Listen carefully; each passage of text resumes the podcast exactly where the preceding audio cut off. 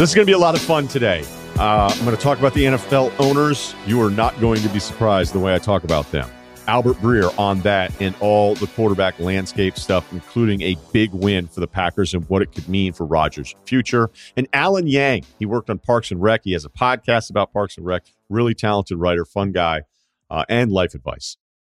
It's the Ryen Russillo podcast presented by FanDuel. The road to the NBA Finals starts now, and FanDuel is the best place to get in on the action. Right now, you can check out the new and improved Quick Bets, which are back and better than ever for the NBA playoffs and FanDuel.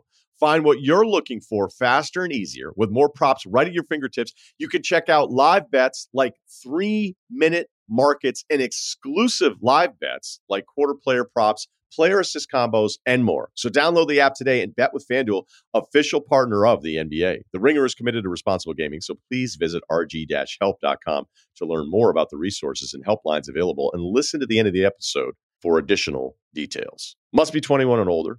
18 plus in DC and present in select states. Gambling problem? Call 1-800-GAMBLER or visit rg-help.com. This episode is brought to you by Hulu Plus Live TV. Looking for a better way to watch live TV? Stream your favorite sports and shows on over 95 live channels with Hulu Plus Live TV. Get access to Hulu's entire streaming library, Disney Plus and ESPN Plus, all in one plan. Start your free trial of Hulu Plus Live TV today. Live TV plan required. Restrictions apply. Access content from each service separately. Learn more at hulu.com. I want to start by talking about Roger Goodell protecting the owners again this week because that's his job. We may not like it, but that's the man's job. Protect the shield. Roger Goodell is the shield, and he's bad at talking publicly. We've learned that over the last decade plus. He's just not good at it. So even when he's trying to deliver something on their behalf, he, he's just his approach has always been bad. Um, and honestly, the topic is bad too. Uh, we wanted to learn more about the investigation of the Washington football team and some of the emails that went around that led to Jon Gruden being out with the Vegas Raiders. Is basically like, hey, that's all you're getting. And we should be used to it, right? Because the Shield, really the owners, they don't care about us. All right. They've they've never cared. We're all marks as consumers. And we want to hold them to this higher standard because they represent something that's so important to us, right? And I think as you get older too, geography matters more. Where you're from matters more. And even though these guys aren't elected officials, they're guys that just made awesome business transactions, we'd like them to feel a little bit more like elected officials because they're so emotionally attached to the thing that they're in control of. So when they're assholes to all of us about it all of the time, every time they're given a chance to be decent about things, they just can't. They're incapable of doing it. And so when they let us down every single time, time, it feels more personal, even though we should never take it personally. Because here's a rule that I've always told you if somebody tells you to have lower expectations about themselves, agree with them. Let's recap a few things. This is a group that took 5 million I think from the military. Now granted the Department of Defense I think spent 100 million over years trying to promote recruitment and the NFL did it. We're all like, yeah, for the troops, halftime, someone's coming out to see their dad. Guys are waving, flags are out there, people in uniform. It was all paid for. The, no, none of the owners were like, hey, should we not do this? And granted, other leagues are doing it too. The NFL, I think, more than the other leagues. Remember the cancer research thing that happened a couple years ago? Remember when we found out, like, man, those pink hoodies are fire. I love the gloves. You're like eight to twelve dollars out of every hundred goes to cancer research. Like, how does that work? Again, I'm not an idiot.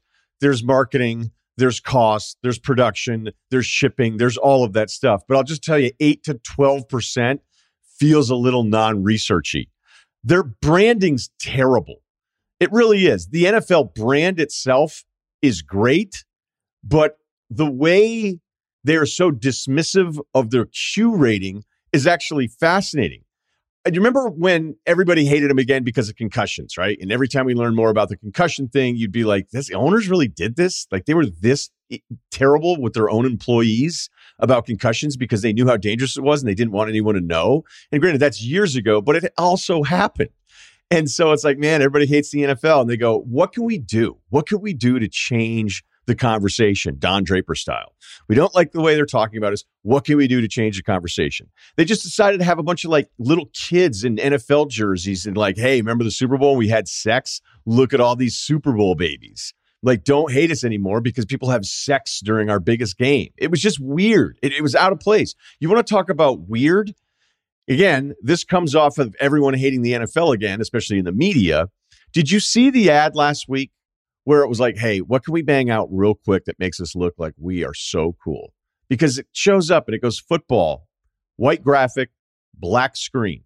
Football is gay. And I'm like, what? What?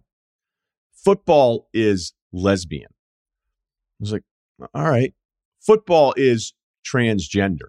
And you're thinking, oh, I see what you did. What's the quickest way we can get an ad made? We can't even get any graphics or any anybody in it. We're just going to show everybody that we're really cool by putting this out there for 30 seconds to show how inclusive we are in this 30 second ad with just a bunch of words in it, because this will fix it. I can't believe there's not somebody with more power in the league that's like, do you know how stupid we look when we keep trying to do this all the time? Kim, is there any way we can actually make a little less money and just be cooler about it? And as we all know, the rule in business is you can't ever do any of those things. This is a crazy story that I don't even think got that much attention because we couldn't believe it was happening. Do you realize they just decided to stop doing the racial profiling in the concussion lawsuits by trying to figure out the cognitive regression by some of the players? That they just decided that? Like, what? When I read that story, I was like, what year are we in? There was nobody that was like, hey, should we have two different standards for regressing cognitive brain functions between different races? Should we do that? And they did it. This brings us back to the full circle point of why we're even talking about this again. Everybody wants to read the emails. They want this report to be public. Roger Goodell was like, we can't do that. We can't do it. And meanwhile, you got Mark Davis out in Vegas owning the Raiders, who's just pissed because he lost his buddy Gruden. I mean, he likes Gruden so much that Davis is probably leaving every barber visit going, We're close, but I don't think we're quite there yet. Davis couldn't even pretend to understand why his coach wasn't there. And I've never been a Gruden fan. All right. I've, I've never liked the guy.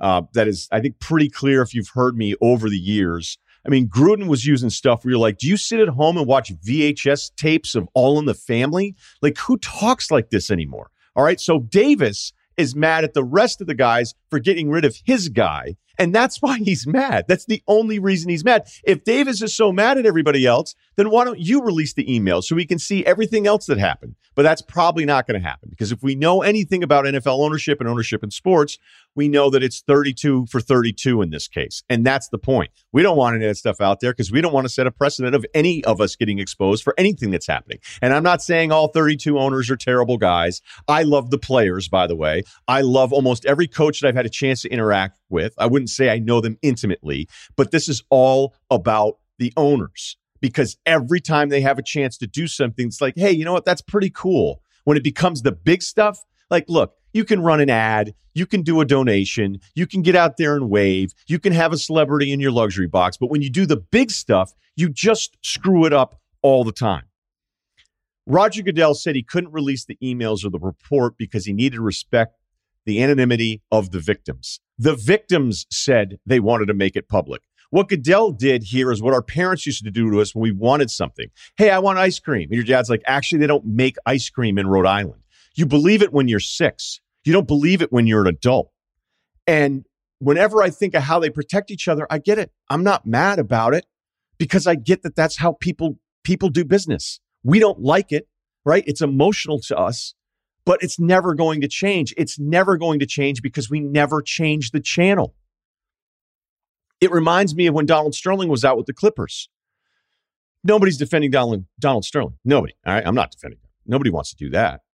But Cuban said something really interesting that I don't even know that he would say now, or if he said it now, he might get crushed in a way that people kind of just left it, left it out there. But Cuban goes, look, if we're going to start taping people privately and then taking a franchise away from them because of the things they said privately, that's a slippery slope. And I like Cuban, and he said it, and I even thought it was an interesting talking point.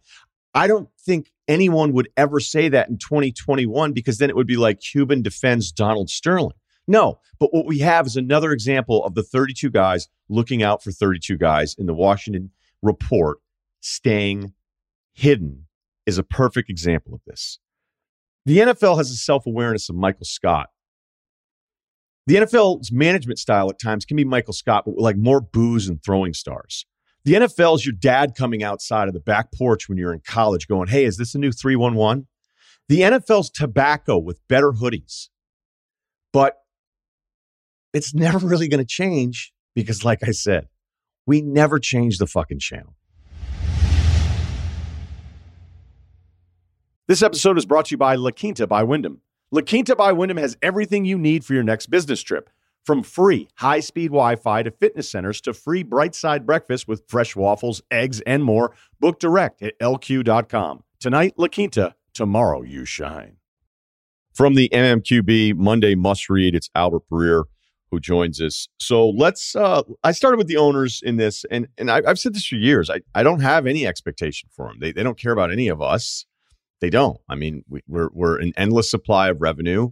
Mm-hmm. They're never going to get it wrong, even when they get it wrong, because it's the bottom line. And I'm not I'm not an idiot. Like I get all of those things, but when you have a week like you have, and Goodell's just standing there saying, "Sorry, you know, we can't really do this," and then the lawyers from the victims in the investigation were like, "No, we're telling you to go ahead and do it." We all know why he's not doing it. What's the like? You've covered this league a really long yeah. time. You were down there this week. What's the takeaway? because I already know the answer of how little they care about what anyone seems to think about them yeah. as the 32 owners. But like, what's the best way to talk about them and and understanding like your your your what should be deeper understanding of this group yeah. of guys who've just been kind of spitting at us from the penthouse for a long time. I'm, i mean, it's like a crime family, right? I mean, like seriously, like you look at it and it's like, I think a big piece of this, Ryen, is they all have skeletons in their closet. They don't want but to be pulling skeletons out on each other. And they don't want to set the precedent of people t- taking each other's teams away. You know, I mean, bottom line, like if they set the precedent, we can take a team away from Dan Snyder. Well, you know, I think there are probably other owners that would feel exposed by that. And even like people look back at the Jerry Richardson thing. I, I think a lot of like people forget that like in, in that situation, Jerry Richardson walked away on his own volition, just decided, you know what, I'm I'm older, I don't have heirs. I you know, I, like I, I I care a lot about the league and I don't want to cause everybody this trouble. And I'm not making him a hero, but like that was sort of it. You know, it's just like he was walking away in shame. I mean, now they've run into the guy who just doesn't have any shame. You know what I mean? Like so that's sort of I, I think that's sort of where we are on this. And um and, and you know, I think as far as the way Roger addressed it, it like would it be great if he would get up there and say well you know like the guy writes my check and then we're not going to embarrass him like yeah, it would be great if he would answer the question that way. Um, unfortunately, he has a team of PR people around him telling him that's the wrong thing to do. And, um, you know, I think that they feel like they can just run the clock out on this the same way they run the clock out on a lot of other things. And, and oh, by the way, like, you know, I think a big part of the attitude, you know, just on a day to day basis is let's get ourselves to Sunday and then everybody's talking about football again.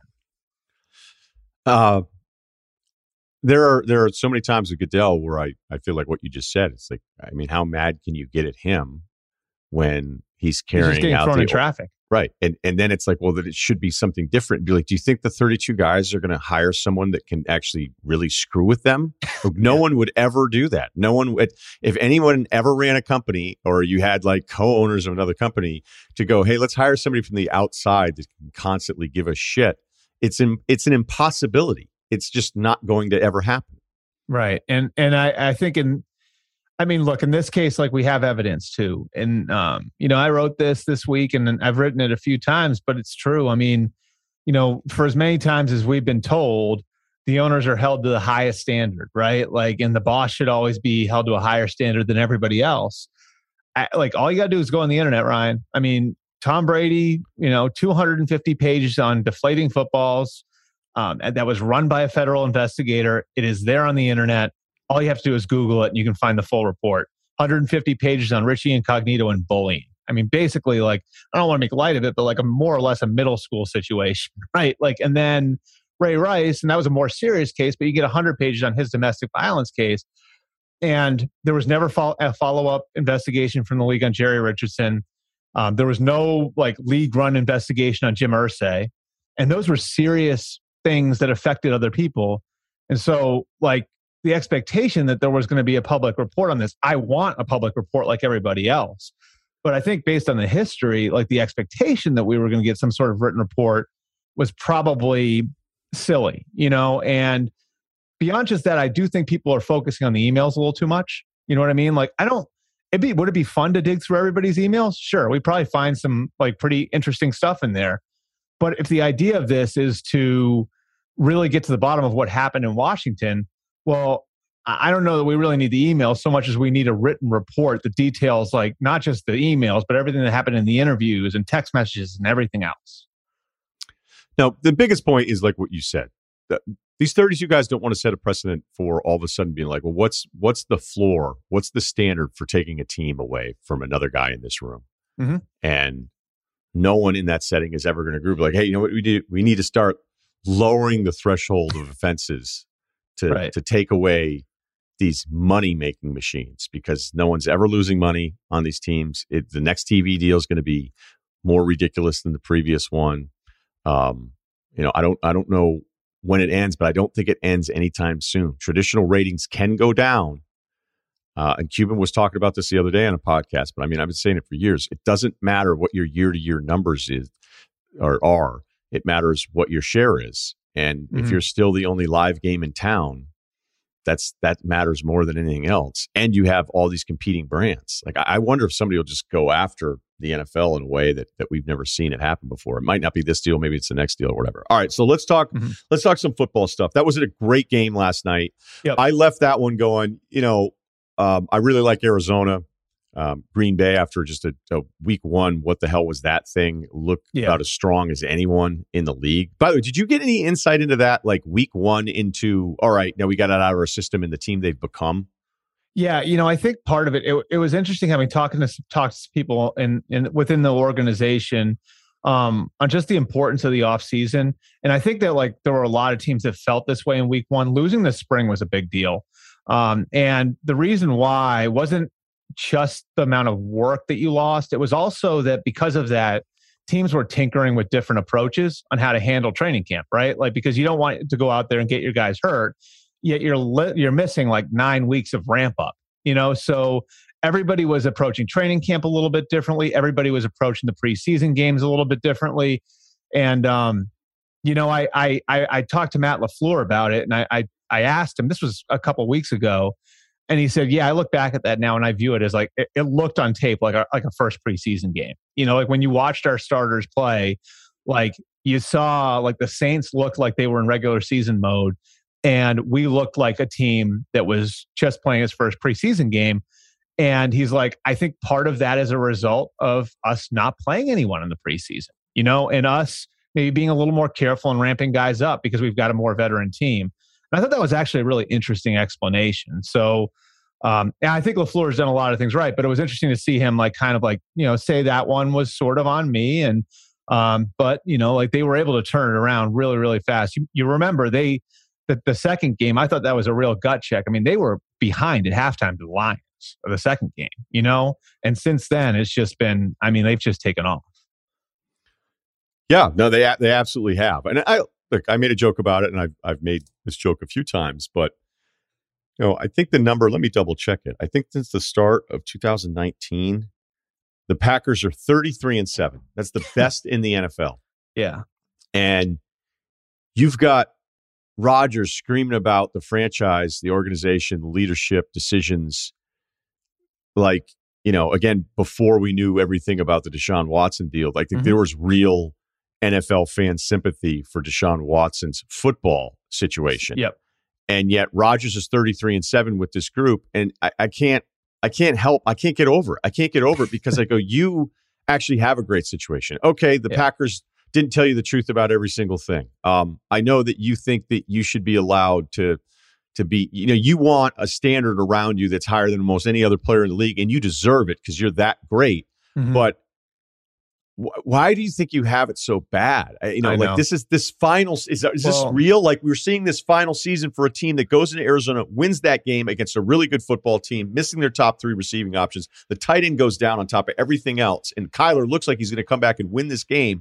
And yet you have a Super Bowl contender here, Breer, and he's still. Is this still how he feels? It's it's crazy. I, I I think that there. So I do think that there's like a.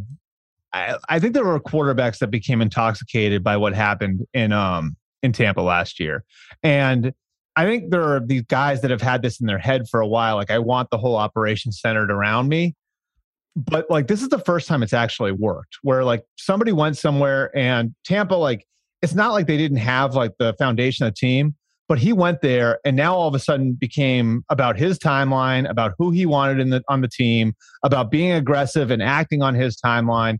And I think other quarterbacks looked at that and it like, all right, like not only do I want that, that's what I'm competing against now. And so with some of these guys, I think it's in, in a way, I guess the LeBronization of the NFL, it was I want that. I want what he has. And if I go somewhere else, that team is going to be compelled to build around me that way. I think that sort of got in Aaron's head, along with all of the other stuff that was going on. You know, uh, the the grudge from the way that the communication worked and draft week in 2020 in regards to Jordan Love, and just he sort of got the idea. Well, if I go somewhere else, it's going to be centered completely on me. And I think you know through that, he lost sight of just how good he has it. And like you said, that's a damn good situation. And it's a stable, stable ownership or a stable organization you look at the roster, I think it's still a top five or six roster in the NFL. He was the MVP of the league last year. And yeah, they didn't get over the top, but I mean, they're really close. And if there's a there's there's a couple good results I think I, I think came from this. Number one, like they are acting more aggressively. They are taking advantage of opportunities. They signed Whitney Mercilus and Jaylon Smith in season. They went and got Randall Cobb. So I think that's number one is that they're they are sort of working on his timeline now. So in a way, it, it, it got them to do that. Number two, I think Matt LaFleur, his ability to manage this, like the emotional intelligence he's had in, in managing this thing and going through this thing the way that he has, and being able to balance his relationships with his bosses in the front office and then his quarterback, who were, you know, at odds with each other. I think he did a great job. You know, just being able to toe that line through the spring and then and then be the point man when Rodgers came back in the summer to make sure that Rodgers was in position to perform in the fall. Um, and you can even see it. And, and I think that this is such a key thing here, Ryen. You can even see it with how he handled Randall Cobb. Because I think there are a lot of other coaches in the NFL where when a quarterback forced a guy onto the roster like that, right, and said, I want him, go get him now. There are a lot of coaches in the NFL who would feel threatened by that. And that guy would come in and maybe the coach would bury that guy or give that guy a hard time. LaFleur did the opposite. Randall Cobb ain't what he used to be, but like Matt knew, like Aaron loves this guy, Aaron trusts this guy. So instead of just testing this guy and seeing if he's done, let's see what we can get out of him. And it turns out they got a lot out of him, even though he isn't the same guy as before. And what is the byproduct of that? A happier quarterback, right? So I think you add all that up, and um, at least they should have a shot. I think at keeping him beyond this year.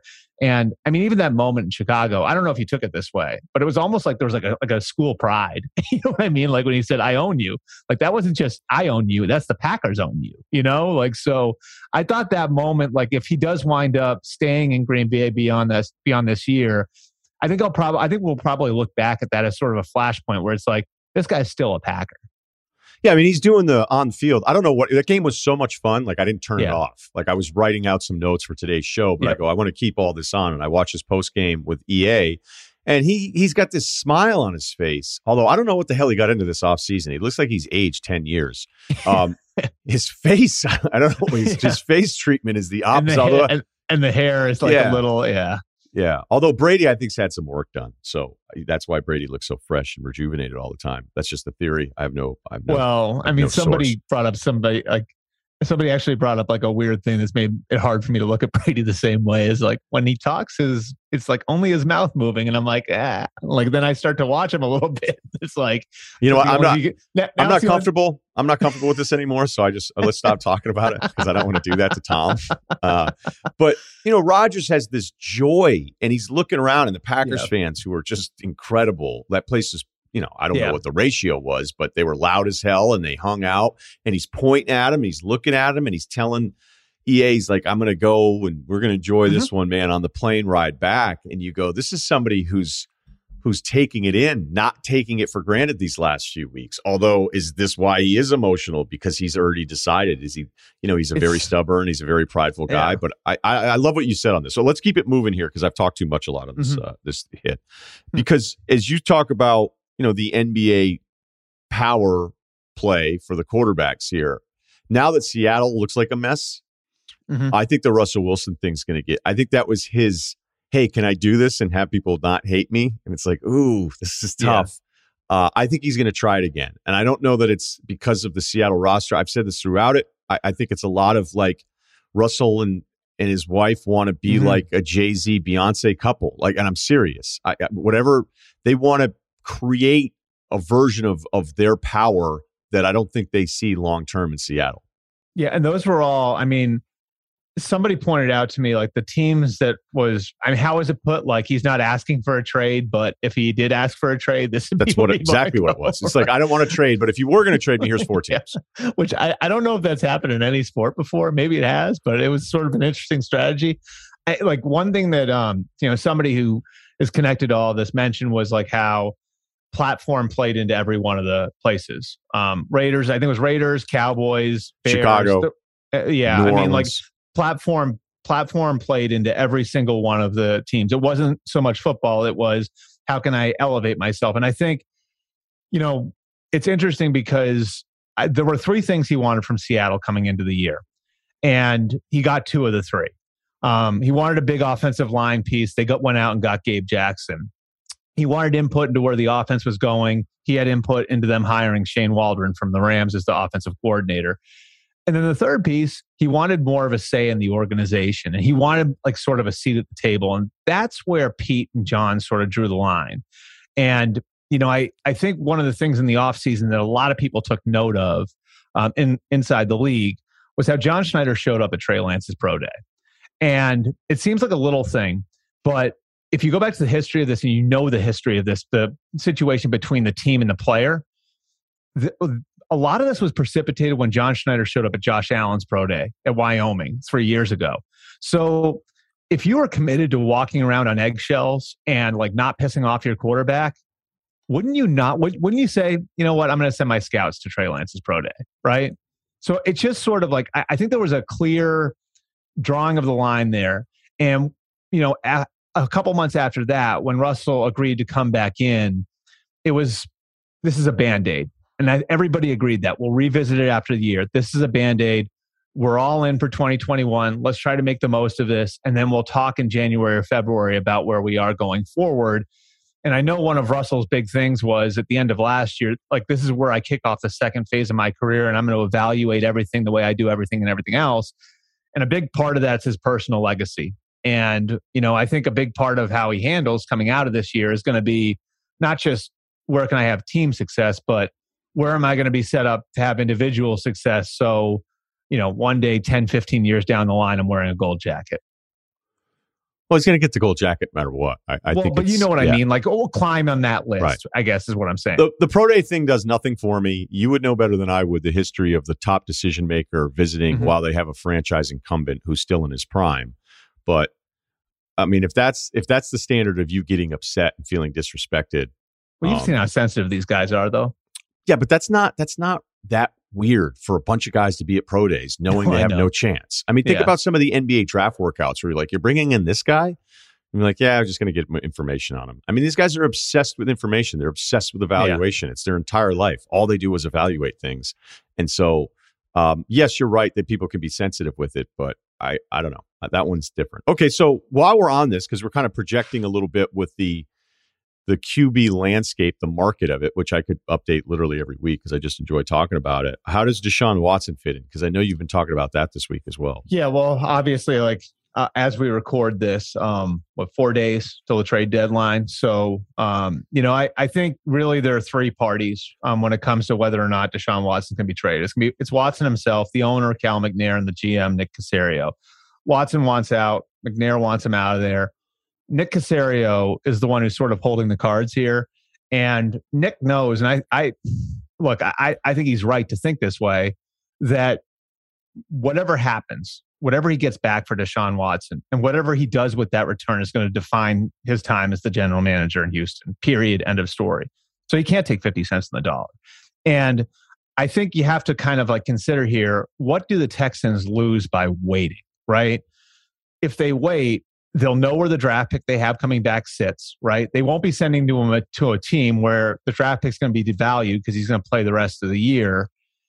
Eh, They will probably have more suitors. Maybe the Giants would be involved. Maybe the Steelers would be involved. Maybe the Saints would be involved. There will be more suitors by definition. Maybe there's more clarity from the league or in the legal situation. I mean, barring like his legal situation getting worse, there's I, like you can say in almost every way there's going to be a better market for him in February or March. And I guess the downside is that you have to hold him for the rest of the year on your roster. But I don't feel like you've already weathered the storm when it comes to that, right? Like you've already kind of gone through the like like the the awkwardness of having a guy making that much money, not playing, you know, coming in and out of your building every day. So I, I just think Nick Caserio is in a spot right now where he feels comfortable. And if somebody doesn't come with the return that he wants and that he's set for him, he's willing to sit on him for the rest of the year. The Dolphins have been talking to them, and I think they'll continue to talk to them up to the deadline or if a deal's done. Um, the Panthers hadn't talked to them in a couple months, checked in this week, then backed right off. The Broncos and Eagles have monitored the situation, but they haven't been as active. So, you know, it'll be interesting to see which way this goes because I don't think Nick is under any. I think the owner would like to have him out of there. I think Watson wants out of there. I, I just, you know, I, I don't think Nick's in any rush to do it because, you know, like he's resolved that I'm going to get the most I can out of the most valuable asset in my building. Yeah, and look, that's fair. I mean, this isn't this isn't Nick's fault, and he's not supposed to just give away the asset for nothing right. to prove a point, and then somebody else just goes ahead and grabs him. Um, as we still wait this all out, do you think you'd have any idea? Again, the suitor ranking here, like, because I always feel like this is whoever brings him in is going to deal with a ton of stuff until even if we have it resolved. All right, with Deshaun, right? But I can see certain franchises getting away with it more because of their own branding. I think geographically it'll matter yeah. too. But if it were Pittsburgh, I could just see somebody on TV saying, uh, you know, Pittsburgh just stable ownership, stable front office, sta- a lot of stability. They'll be able to handle this. But it's mm-hmm. like, no, they just want an awesome quarterback. right. It the Eagles, not, the, right. the Eagles will get up there and say, like, we did it with Michael Vick. So, yeah, I mean, I, I can see what you're saying there. Right, right. And I, I'm sure Belichick's mad he can't trade for him now. well, maybe he could. I mean, I don't. I don't think Kraft would. I, I don't think. I don't think he would. But like, you even think about some of the other team, like Washington, right? Like I, their coaches like Watson. I don't think they can do it because of everything that's happened in their building the last twenty years, right? If anything, Snyder would be like, "Why? Why do I? I haven't cared for twenty years." Yeah, I mean, maybe why, double. I don't know. I mean, why do I weird double now? down. That'd be a very weird double down. But I, yeah, I mean, I, I think you're right though to think that way, and that different organizations are dealing with different circumstances, and the parts of the country they're in certainly play into it.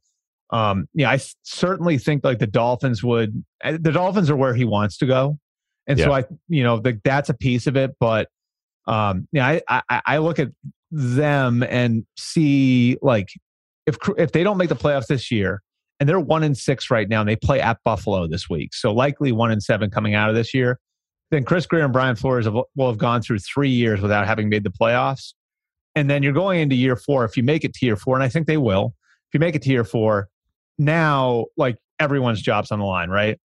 And the question becomes, are you willing to stake your job to Tua Tagovailoa? And I think like he's shown some promise. I think he's been better the last couple weeks. But are you willing to stake your job to Tua Tagovailoa? And I think that's part of the reason why right now they're looking at it and saying, you know, some of the mistakes we've made the last couple of years, if we have a quarterback like Deshaun Watson, maybe we can erase some of those mistakes. Anything else we need to know transactionally here? Yeah, I think it's, you know, like with the trade deadline coming up in a few days, I, I think we've got, I think we're going to have more minor moves. Now, you're going to hear some names out there that are recognizable. Um, you know, Darius Slayton and Evan Engram from the Giants.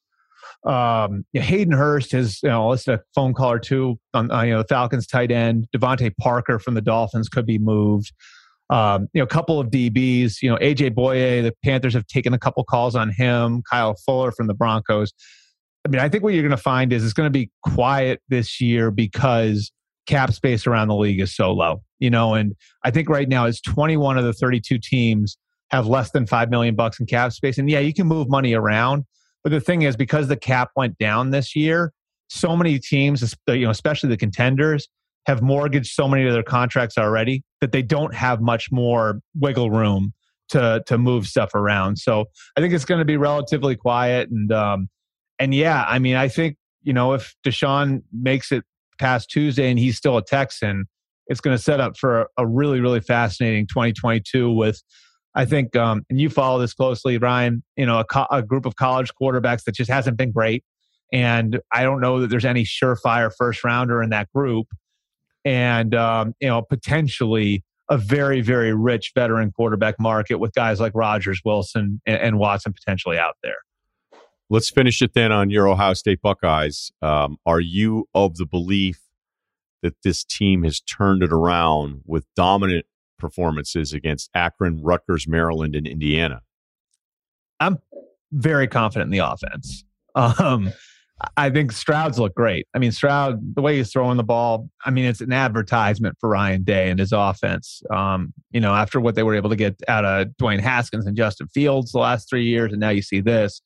Um, it feels like a continuation of that. You know, the two receivers might be first round picks. The running back might be the best player on the offense, and the line's great. It's going to come down to the defense and whether or not the defense is really fixed. Um, they've done a nice job of kind of settling things down over there.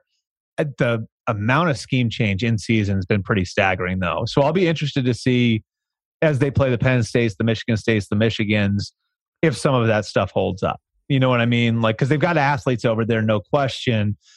I'm just going to be interested to see what it looks like when their their defense is tested a little bit more. Full faith in the offense. I think the offense has is 100% a national championship offense, and I would love to see the offense play against Georgia's defense. I think those are probably the top two units, period, in the country. Um, you know, it's going to come down to just how much better the defense really is, and whether or not the improvement of the last month is real. And the way Penn State's going on offense, that's even with Clifford back. Uh, you you may yeah I know tested, and that's the thing know. is like might not even uh, you might not see much. I mean you know so is it playing against Kenneth Walker and Michigan State? Is it I mean even like you know, even the even if you the can't stop a running back if a running back destroys you defensively for the like it just doesn't happen anymore. Well, like guys will put a big against, numbers that's what that's what happened against Oregon though I, I, see. Look, I thought Anthony Brown was like the best version I've ever seen of him for about three quarters. Well, that's uh, because that's because like three run plays were like like it was like a, they were like money plays in like Madden '97. No, you know that was, I mean? it was like, the, like tight boundary. Yeah, it was like the corner sweep. out. Yeah. yeah, the corner out to like Antonio Freeman in like uh, in Madden '98. yeah, that was always my move. Was I'd always hot route the slot guy. And I yeah, you got like the I little would, swing route out, like yeah, the little swing so route out in the slot. I'd have the other guy take it to the to the to the boundary to try to pull anything over, and I could always get the seam guy, and it wasn't even a post, but he would stay inside enough. It was just a perfect little, but you'd have to change the route every time. And the thing is, is that then you had to start like doing dummy hot routes if you were playing somebody because they would figure out like, oh, you just hot route. They just me. go like station they, somebody over there. Well, yeah. yeah, but then you got a guy with a Madden controller trying to play seriously one-on-one defense against a route with a linebacker and you're backpedaling and trying to like cut off the throw that that was a level that was kind of like i remember with with hockey which was still the best 94 was was still the greatest game ever made and once it was you could control your own goalie guys started sliding the goalie across for the yep. drive-bys yeah, and then there was the, counter, the, the, back and forth move that got everybody at first. Yeah, that was 93, 94. Yeah, the inside deke, and then yeah. you finish on the outside. Right. Once you controlled the goalie, there was a better way of like the the deke didn't work as well, and you you started doing more drive bys, and then sometimes guys would would out like if you showed up to another house, they're like, oh, you do drive bys, like we don't we don't allow that in the house. You know, it's like yeah. taking the Blackhawks, you can't do it, and like, yep. okay, fine, no problem. Um, I just never forget the first time a guy did it to me. So I'm I'm I'm defending the drive by. I goalie up. I I slide with him. You know, yep. I'm going with him, and he brought the drive by to one time it to a guy at the point, slap shot in, waiting for my goalie to move out of the oh. way. And I went, oh wow. I'm like, okay. Well, that's where you just tip your hat, right? Yeah. Like, well, then that. Be- that became the thing because then yeah. you decided to start like yeah. fake pretend you were going with the drive by goalied up, and then you come back love save back on the, the one slot, time, boom. right? Yeah. And I remember being like, okay, and it's it's basically it's what real athletes do. They adapt and they counter the counter. That's right. That's right. That's right. I feel like I, I, feel like we even see elements of it in the way guys coach today. You know what I mean? Like, cause like all these guys are like our age now. So like all these, like I feel like I feel there are certain things, like even like clock management. Like I don't know any how anybody our age, like who's a football coach, would screw up a two minute situation anymore. because I've been running two minute offense since I was like eight years old. you know what I mean? I still to this day I remember getting back in early 20s, getting back from the bars, and my good friend out of Boston, Noah Luskin, he was like, All right, let's fire up Madden. And I was like, Yeah, Yeah. but you don't really know what you're gonna do. You don't know what you're doing, right? And he was like, Just give me the Ravens. It was right after the Ravens. He was like, Give me the Ravens defense. I'll at least be able to be a little competitive, even though I haven't played. And the reason I'll never forget this matchup was because he didn't quite know what he was doing and didn't have go tos because it's been a while. right. He had an eight minute drive on five minute quarters. So he got the ball on kickoff, and his Ooh. possession didn't end until, Until two minutes of- left in the half. And I've never seen anything like it. He ran an eight minute offense on Madden and he scored. And you know, he wasn't even he wasn't necessarily trying to do it, but once he realized he was doing it, and then he was like, I'm just gonna take the ball out of Russillo's hands here. It's the only way I can compete. I mean, like, like that's that's clock management right there. I mean, I don't know. uh, That's Eight minutes, one Yeah. possession on a video game. That's genius. Absolutely genius. We uh yeah, I mean I'm almost embarrassed to admit this, but like one of our moves coming back from the bars um would be to uh I had my one buddy who was a real degenerate and he came up with the idea that we would just let the computer play um and gamble on the games. NCAA and Madden. When we get back from the bars, we'd throw on like uh, all right, like let's let's throw on like USC Notre Dame and we put a point spread on it and then bet on it and it was it was like why it was actually wildly entertaining. Yeah, I could totally see that. I know Yeah. it was bad for me in the early 2000s when um I didn't have any money, so it was a big source of entertainment. But I was I was just simulating 20 seasons deep. I wasn't even I didn't even care anymore. You know, I would draft, you know, JJ Smith, safety Fresno State, and I, I you I would be so proud by his fifth year when he's making Pro Bowls and had like a 98 awareness rating. Oh, I'm yeah. like this this second rounder from Fresno. I knew it. I love dynasty mode in NCAA because I thought the recruiting the recruiting was great. And then you dress Yes. them up, you give them the Yeah. face mask, you give them the right face mask, get the visor on them, the cowboy collar, like get your you know get your like you know your Mike linebacker wearing a single digit like. So like after a couple recruiting classes, they all look like a bunch of badass. Like it just look, looks like you've got like this like team full of Bosworths out there. You know what I mean? Yeah, totally, but taller, but they're still quick. Because Yeah. because Van Pelt used to do that. I mean, nobody. I, I'll put Van Pelt as a one seed of guys who spent way too much time as an adult recruiting fictional people for a video game. Uh, Yeah, and because he was like like like there were always like you'd recruit a guy who was like a five star, but he had like a bad name, so you'd have to change the name to make him sound cooler. I don't know. I just remember he made Stanford Steve, but he did Maryland franchises, and he would come into work every week or so, and he'd be like, or you know, however long it took him to do the season. And I think he could probably bang out close to a season in a week because he was getting back from Sports Center. He's a night owl. He'd Yeah. stay up all night. And then he'd come in the morning. I think there was a moment where he's like, "I'm going to get a family. I'm going to get a family because this is this is insane. How old I am, and that I'm still doing this every single night." But he'd come in legitimately like bummed out. He's like, I fucking lost Stanford Steve to Penn State again. Or he's Yeah. like, I lost because I was like, well, because you're Maryland. I'm like, Yeah. you got it. You got to put him in your backyard. He goes, I put him in my backyard, and he goes to Penn State because of Maryland, or he'll go to, Mhm. you know, like sometimes I'll lose him to Ohio State or whatever. He's like, I got to keep winning. He's like, I just got to Mm-hmm. raise the profile of the program, and then that way I can lock in Stanford. When he got Stanford Steve to sign one season, happiest I've ever seen him. All right, we're done. Right, right, I'm up, sorry. right up there with the birth of his kids. yeah, seriously, he was. He came in early that day. He was like, guys, closed him. All right, thank you very much. awesome. Thanks, Ryen. I appreciate you having me. This episode is brought to you by Arby's. You know what I hate? Hate is after lunch. There's all this time before dinner. I hate it. So I'm always like, do I do this? It's like you should. Gain season, throw in a little something extra, an appetizer that just starts hours before dinner. It just gets so frustrating when there aren't great options. That's where Arby's new two for $5 chicken wraps come in. Available in your choice of ranch, barbecue, and honey mustard. They're perfect for that afternoon snack attack or as an add on to your meal. Food Buddies.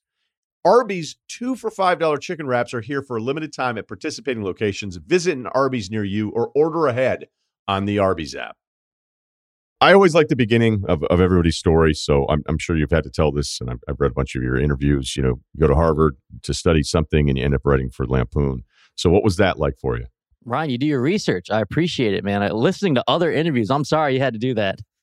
no, it was good. You got some rapid fire ones in there. You started yeah. talking about how people were trashing Citizen Kane, and you were like, it was a good way to. It's somebody who does something that's in the public eye, however they consume it. Um, unless you were totally full of shit, I thought your answer about criticism was really good.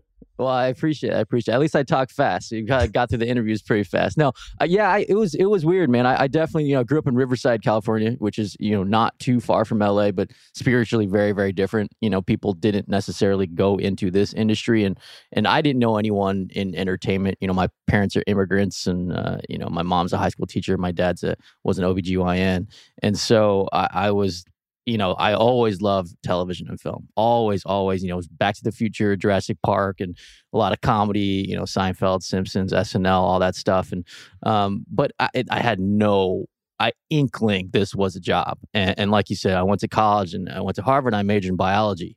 And, you know, that's definitely a classic Asian American kid pre professional path to maybe being a doctor or a lawyer or a businessman. Those are pretty much your only options. Otherwise, your parents are going to be very disappointed. Uh, so, but I, I started doing a couple things in, in college. I uh, I started playing in a punk rock band. I loved punk rock and, and I listened to ska in high school because I was a Southern California kid. Um, and so I, I, did that and, and I, I, started writing for this magazine, like you said, the, the Harvard Lampoon, which, um, yeah, it's, it's a really weird place. And I, I didn't know what it was till I got to school. And, and it, it it's kind of hard to get on and, and you just got to write a bunch of comedy pieces. It's very, very nerdy and it's full of, uh, it's full of outcasts. It's like, if you go to Harvard, like it's already, Harvard's already like kind of a school of dorks, right? It's like, it's like nerds, right? So, but, but it's almost like the outcast among the outcasts. But it was really fun, and and you know, like Conan O'Brien wrote for it, and and and and, a bunch of people, and um, you know, I, I did his his podcast uh, a couple weeks ago, and we talked about you know being on staff there and what it was like and how it had changed over the years. So that really gave me sort of the confidence slash insanity to move out to LA and be unemployed and just try to write scripts and, and get a job. And so that was the beginning for me. Yeah. And now was Carson Daly the first paid deal? Absolutely. Yeah. It was it was literally like my first meeting ever was with Jay Leno for the Tonight Show when I was like 20 and I didn't get that job. I was like, but I'm doing great. I got a meeting with the Tonight okay. Show. I'm, give yeah. me give me the story you tell about sitting down with Leno and then not like the difference between because anybody that's ever pitched anything, there's like two different types of people. The person that thinks they killed every fucking pitch ever, yeah, and then the person who thinks that, you know they have to pack up their house after every meeting. So uh, I'm the former for for better or for worse. I feel like everything's. I'm a very optimistic person. I'm like very positive and like even when shit goes bad, I'm like you know there's a silver lining here. It's like shut, shut the fuck up, man. But but uh no, I I I honestly I didn't have an agent or anything. I moved out to LA. I was living in an apartment with my friend. I, you know, we're splitting the rent. I was paying 600 bucks a month. I lived across from a Rite Aid on, on Fairfax. And, and suddenly this agent who had hip pocketed me, you know, this is what they call hip pocketing is like, they're just blasting your stuff out to everybody just in case they get a bite. And then if you get a job, suddenly they're your agent. You know, they're not really your agent unless you get a job. So I had this this smaller agent, you know, sent my stuff and it got somehow to the Tonight Show just a packet of like jokes, and it happened to be a Letterman packet because I actually watch more Letterman than than than than Leno. So anyway, I got this meeting with with with Leno and his head writer, and he's like, "Yeah, we're like looking for some some young blood, and like you know your your packet was funny and and and and all this stuff." So meeting went. I thought it went fine. I you know it was whatever. It was very green. And at the end of the meeting, Leno's like, "It's just just just to just to be clear, how old are you?" I'm like, "I'm 20." And he's like, I'm not gonna hire you, man. like my youngest writer's 53 or whatever. He's like, come back in five years. We want some young some blood, 40s. yeah, exactly. Right, 49. It's like we want, we want it. We want because you graduated dads. what early, or were you just young for your age in class? Yeah, I, I, I went to college a year early because I, I, the the high school I went to was kind of a big public high school, but I was kind of, uh, you know, moved ahead in some stuff. So I just kind of ran out of classes. So I was like, I'll just apply to a bunch of colleges and, and, and I got in. So I went to high uh, college young and, and then I graduated young. But after that meeting, you know, I called this fake agent of mine and was like, I thought it went great. Like he said, I definitely didn't get the job. He's like, well, then it didn't go so great. But I, but I was optimistic. I was like, well, I got a meeting, whatever.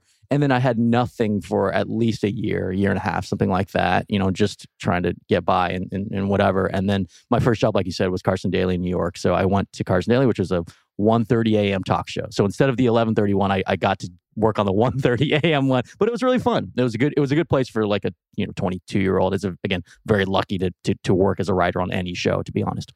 So tell me the difference between you know whether it's you're writing an episode of Parks or you know the parents episode that you wrote with Aziz, who you know I want to talk about that a little bit yeah. at some point. Um, but I imagine you know whatever you're working on pilots, features, and then writing for a late night show. Like how different are those beats?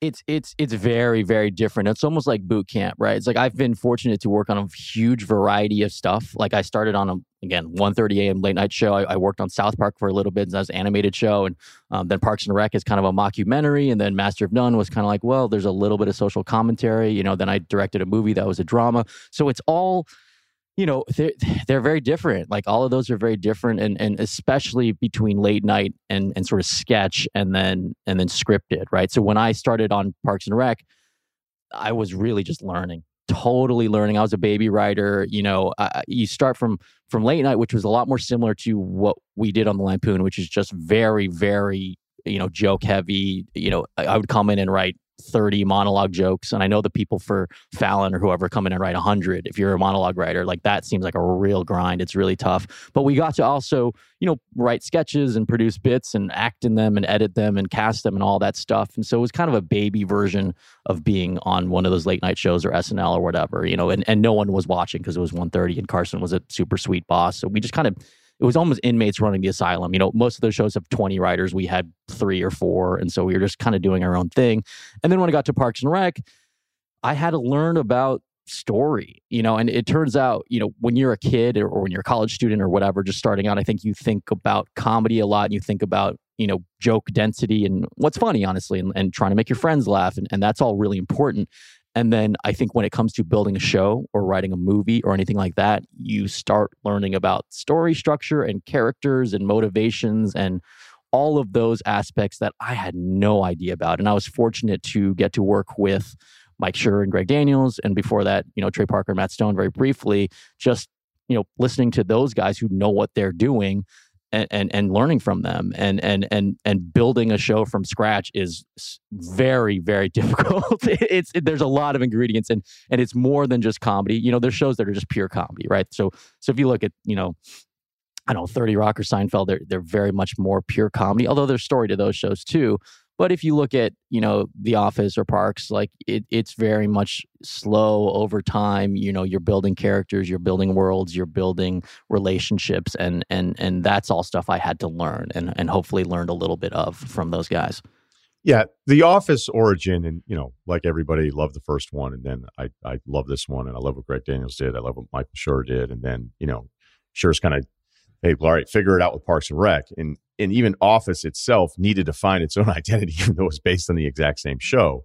Uh, how much of that was the process? And again, I, I know you did 16 episodes, so I don't know perfectly your timeline and what your involvement was, but I imagine even if you weren't there at the beginning, there's the carryover of, okay, yes, we know with the camera and, and the approach how similar this is, but we need to now find our own identity, which always feels like in the most successful shows, it's even if the show was good the first two seasons, it always feels like when it really pops is like season three and season four.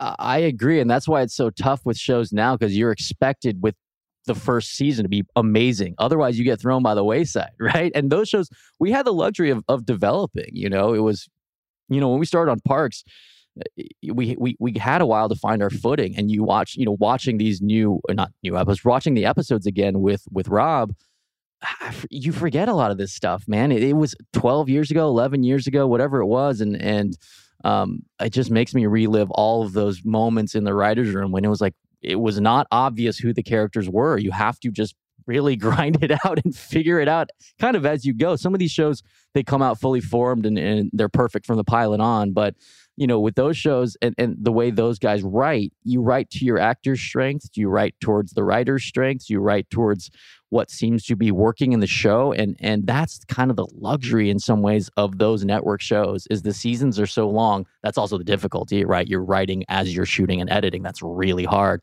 But you get feedback. You're watching the first five episodes, you're watching the first eight episodes. And in the case of Parks, you're watching the first season. You see six episodes and you see the evolution of the show, not just from season one to two, but from the pilot to even episode six of that season. If you watch episode six, it's called Rock Show, which we're actually, you know, we, we just did uh, with Chris Pratt. Like, it's so different from the pilot, and that's over the course of six episodes. And then you'll see, you know, in season two, it's like, oh, it's kind of becomes the show people recognize, which is much faster, a little sillier, and much more about the town than just this workplace, which is all kind of things that differentiated it from The Office, which which obviously Mike and Greg had worked on, but the show found its own voice and, it, and it's very different and it's a it's a much different tone in some ways even though the camera shooting style is similar.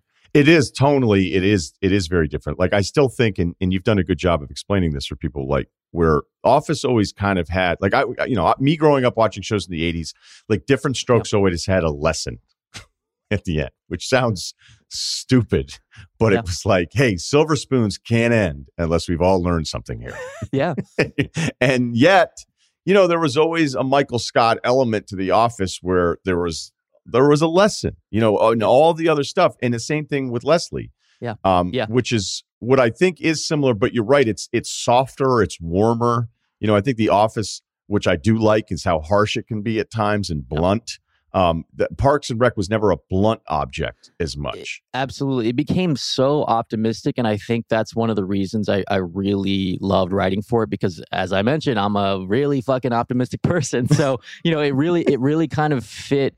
And, and that comes from Mike, right? So, so Mike kind of became the sole showrunner after a while and he always has such a positive view in his shows and his his shows are funny but they're also really warm and really heartfelt and they're about people connecting. And i think that's one thing mike and i have in common you know as people and as as showrunners that's just the direction we lean towards and that's why parks kind of you know when he was running that show kind of became what it was and but you're right like the whole thing about you know you're joking about silver spoons or growing pains or whatever it is like you know that was the simple version but honestly it's very cyclical right? You had that and then you had the 90s very cynical sort of seinfeld there's no lessons right? They said no hugging no learning and then we kind of went that direction we kind of keep more cynical and then there was a reaction to that. It's like well what if you know we're sick of that and it's not the 90s anymore. It, I feel like it's like fashion, right? It's it's like you get you get skinny skinny jeans and then you go big jeans and we're going back to big jeans now right it's like we're going back to wide leg jeans and and and because people want to rebel against what became before so i think that happens with with all genres comedy included you mentioned something too about speed because if you go back and watch any early seinfeld i'm like i like this i think this is the slowest it's moving molasses. show and i don't think parks and Rec certainly wasn't slow like that but the pace of it the pace of it picks up and I, I, guess like okay, so you're doing the, the stuff with Rob Lowe that we mentioned at the top, Parks and Recollection, the podcast that's out. Yeah. I mean, you're directing a couple of these episodes, right? You're you're writing a bunch of these. How weird is it for you to now binge it, consume it? Like, how did you? Let me let me ask it this way. Now, as I finally figured out what I want to fucking ask you, um, how did you watch the shows when you were working on it, or did you? Uh, I actually would. The, the, here's the thing: like you're so in it, and you're, you're there's so many episodes. So I, it's it's almost foreign to me now because all the shows I work on now, we do ten a year or eight a year, or even Master None last season we did five episodes, and like during Parks and Rec, the, the the heat of that, one year we did thirty. And if you're doing 30 episodes of a show, you can't even people are you can't catch your breath. You're at work late. You're working on weekends. Like how, the I can't I still can't fathom how we did that. And can you, it, it, can you, crazy. in the middle of this answer, give us a timeline of what a 30 episode work season is like? Give me how many days in a row, in, out of the office. I mean, give us a sense of how long that work schedule was. Absolutely. So that was basically season two was 24 episodes long. And then Amy Poehler got pregnant, and NBC was like, we need six more because we know you're going to miss some time. You're going to be massively pregnant. So shoot six more at the end of season two. Those will be the first six of season three. By the way, the kicker was season three they pushed us to mid-season so we didn't need to do that anyway. And uh, no one was happy about that but we did 30 in a row and and and there's you know there's no days off because you you basically you do a little pre-writing session you know it's a month or two of let's get as far ahead as possible. So let's write four five episodes. Hopefully you get the i mean maybe you get that done. You plan out the arc for the whole season. You figure out what all the characters are doing doing throughout the season. And then you're in it. And then suddenly the machine grinds up those scripts and it's like, oh shit, we've shot four of those and now we're we're only one ahead or we're two ahead and we're doing a table read. Oh, the table read didn't go that well. You know, you do the table read, you know, four days before you shoot or three days. Uh oh, we have to rewrite that. That chewed up more of our lead time. And then suddenly you're like, you're writing for next week's episode or whatever, right? You you hope you have them coming in. And that was actually a very well run show. Mike is a really great showrunner. So we were organized enough such that it was never like we're writing scenes for that day, but that I've heard about that happening on other shows where like, oh God, we're so far behind. Like, let's get some pages into actor X now so that they can shoot the scene. That that has happened before and that is a true nightmare. But it's it's really the showrunner is really the nightmare job on that show. For me as a writer, you know, I come in, I, I help the showrunner and I do the best I can. I might write drafts or whatever, but the showrunner is not only writing all the scripts or going doing passes on them, he or she is also sometimes on set, you know, for shows that I do now, I'm on set for everything. I'm directing some of them as well and I'm also editing, right? So we're also like you're at you're so you're editing, you're getting notes from the studio, the network, your production company, maybe your star. They're all giving you notes on the scripts, on the outlines, on the edits. You're also shooting as this is going, which as you guys know, and, and IATSE is about to strike potentially. Those days are 14, 15 hours. So there's there's a million places for you to be and not making this job sound very stressful, which it is. But man, take that and multiply it go to 30 episodes a year that's when you're like oh there's no there's no time off. And then maybe maybe if you have a 22 episode season or something you'll get a break at the end of the season and then you'll take a month or two off maybe and then get into the next season. But there's no respite for a network show. That that that's a world that i haven't been in in a while. I'm like me and aziz or me and Matt Hubbard and Maya Rudolph when we do a show, it's like, let's do 10, you know, let's do 10. And that by itself, that's a, you know, by the way, that's as big as a movie in some ways because, you know, a 10 episode, even if it's a half hour show, that might be a 60, 70 day shoot. That's longer that that's like a Marvel movie. I mean, like that's like, that's a long time. So, um, you know, there's, there's, it's, I don't want to make it sound like it's a hard job. It's it's a really fun job, and it's a really it's a huge privilege to get to do. But there's a lot there's a lot of work to be done when you do. Yeah, I don't think people understand like the amount of time that's in yeah. a room. I you know one of my old oldest friends, Bill Callahan, who was on Spin City, he was on Scrubs with Bill Lawrence, and you know I was at a birthday party for him not that long ago, and it was funny because everybody gave up and gave toasts. and it was like half a table of comedy writers, and it was I would have paid money to watch it if I didn't know anyone there and yeah, it's, I think people can always like turn on TV. And again, when I grew up, it was very formulaic. It was like set up, set up, laugh track, set up, set up, laugh track. And, you know, I don't think a lot of comedy people grow up going, that's exactly what I want to do. Yeah. Um, but, you know, paid gigs are paid gigs. And some of these shows absolutely work, but you'll, you'll see the I don't know. It was just weird to be at this dinner and to see all these guys that like everyone took turns being the funniest person in the room. And I think people from the outside could be like, oh, no, these guys in Hollywood are funny. And you're like, they're actually insanely funny. it just sometimes does stuff doesn't work. That's, yeah, absolutely. Well, well, that's my mom, right? My mom's like, why is everything so bad? I'm like, mom, people, I guarantee you, people are actually pretty talented and trying. It's just, you know, look, 95% of everything is bad, right? 90, 90% of restaurants are kind of bad, right? It's like the, the, the, there's there's a lot of like it's just accentuated more when when you're turning on your streaming service or whatever and it's like why are these shows bad? It's uh, art is a lot of art is bad.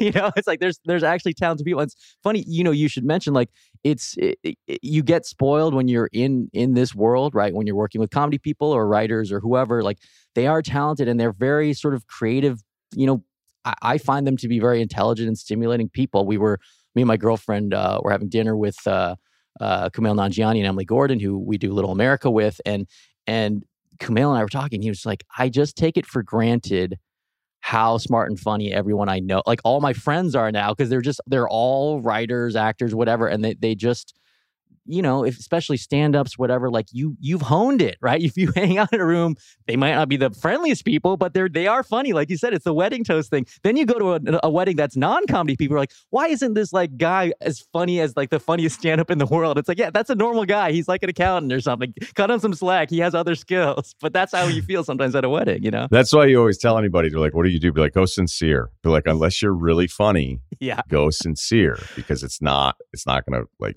I don't know. I don't no, know. No, that's the best thing. Also, right? Yeah. You, are a comedian. You're your comedy. Tell me a joke. Say something funny. It's like, oh, I don't want to do that. I can tell you about how to break a story. Maybe when I do that, like I can tell you what I look for in a screenplay. It's, it's a little be boring, but it, I'm. I can't believe I remember this because I did interrupt you when you were giving us this answer. Um, but give me. Let's go back to what you were halfway answering, which is my fault for interrupting you. But on the now consuming it removed, getting to consume it in a completely different way. Because I, I made this joke that when I was when I first moved to LA, I was working very little and I was working on other stuff. So I had a lot of free time. And it was one of the first times I'd ever really binge watched a show. I know everybody does it. I normally can't just be like, you watch seven episodes in one day. Like, how could you even like anything that much? And I started watching The Office religiously, just binging. I was like, whatever. And then I noticed, I was like, man, Pam kind of sucks week to week. Yeah. Like when you get a week off from her, she's America's sweetheart. I go four episodes in a row. You start noticing some flaws there, which I actually asked Rainn Wilson about on Get Up, and he looked at me like I was the worst person of all time. But I had to. I had to stay. I have heard the character. same thing. No, I've heard the same thing about Jim and Pam because they're you know America was in love with them, right? And but if you binge it, it's it's you and also the, the, the distance of time right? The remove of time and and and our attitudes have changed. All of that stuff is true. So i was so it was actually fascinating. The reason you know the right so started, take it back to your show. Yeah absolutely exactly. yeah. The reason the reason i started doing the pod was rob lowe just called me. He's like hey you want to do this? It could be fun. I was like yeah sounds fun. Let, let's do it. I mean we're we're busy people but we can kind of record a few at a time etc and so it it I and and I was to be totally honest, I was like, after I said yes, I was like, wait a minute, did I just commit to watching a bunch of this show and is it going to be annoying? And I found that it's really fun. Like it's fun to watch the show because it's so it's very light, it's it's very relaxing and it's fun to talk about, but I haven't seen some of these episodes in 10 years. You know, that's true. Like I'm not going I'm not like watch I'm not binging a show I worked on, you know what I mean? Like I've seen the show, but but you watch it and i really I, I, think i have a newfound respect for the work that we were putting in and of course for mike for running that show because it's it a show that works is is just it, you appreciate it more. Having worked you know in the business for a long time now a lot of ingredients have to be in place. You know, the writing has to be good, the, sh- the directing has to be good, the cast has to be good. The cast of that show is incredible. I mean, it, it's all people who went on to star in their own shows and or became movie stars, right? It's a really loaded cast. And so I've actually really enjoyed watching the show again. I've noticed a few different things and to be honest, I'm now working uh, on a show that's kind of a, a, ensemble comedy. I'm doing it with with Matt Hubbard and, and Maya Rudolph for for Apple, and that show has some DNA of like workplace ensemble comedies. It, to us, it feels like the next evolution of that, right? There's a little bit more, you know, quote unquote filmmaking involved. It's not mockumentary style, none of that, but it's very heartfelt, it's optimistic, and it's just set in 2022 instead of you know 2012. And and so watching Parks and Rec has been like, oh, this is interesting. This is these are how these dynamics are working, and this is how a long running show can work. So it, yeah, it, it's it's it's a totally different thing. And and I remember little. It's also like a trip down memory lane. You're like, oh, I remember when I was you know 27 working on that episode or whatever it was, and where I was in life, and how our own life seeped into it. You know, a trip that me and Aziz took. You know, we may, would make a joke about it in the show, and it gets in the show, right? And it's like, oh, we went to Universal City Walk and and saw some dumb shit on Universal City Walk and like the merch they were selling. Oh, Tom Haverford Mike, like that. Let's buy some and have his character wear it in the show. Like that was happening at the time.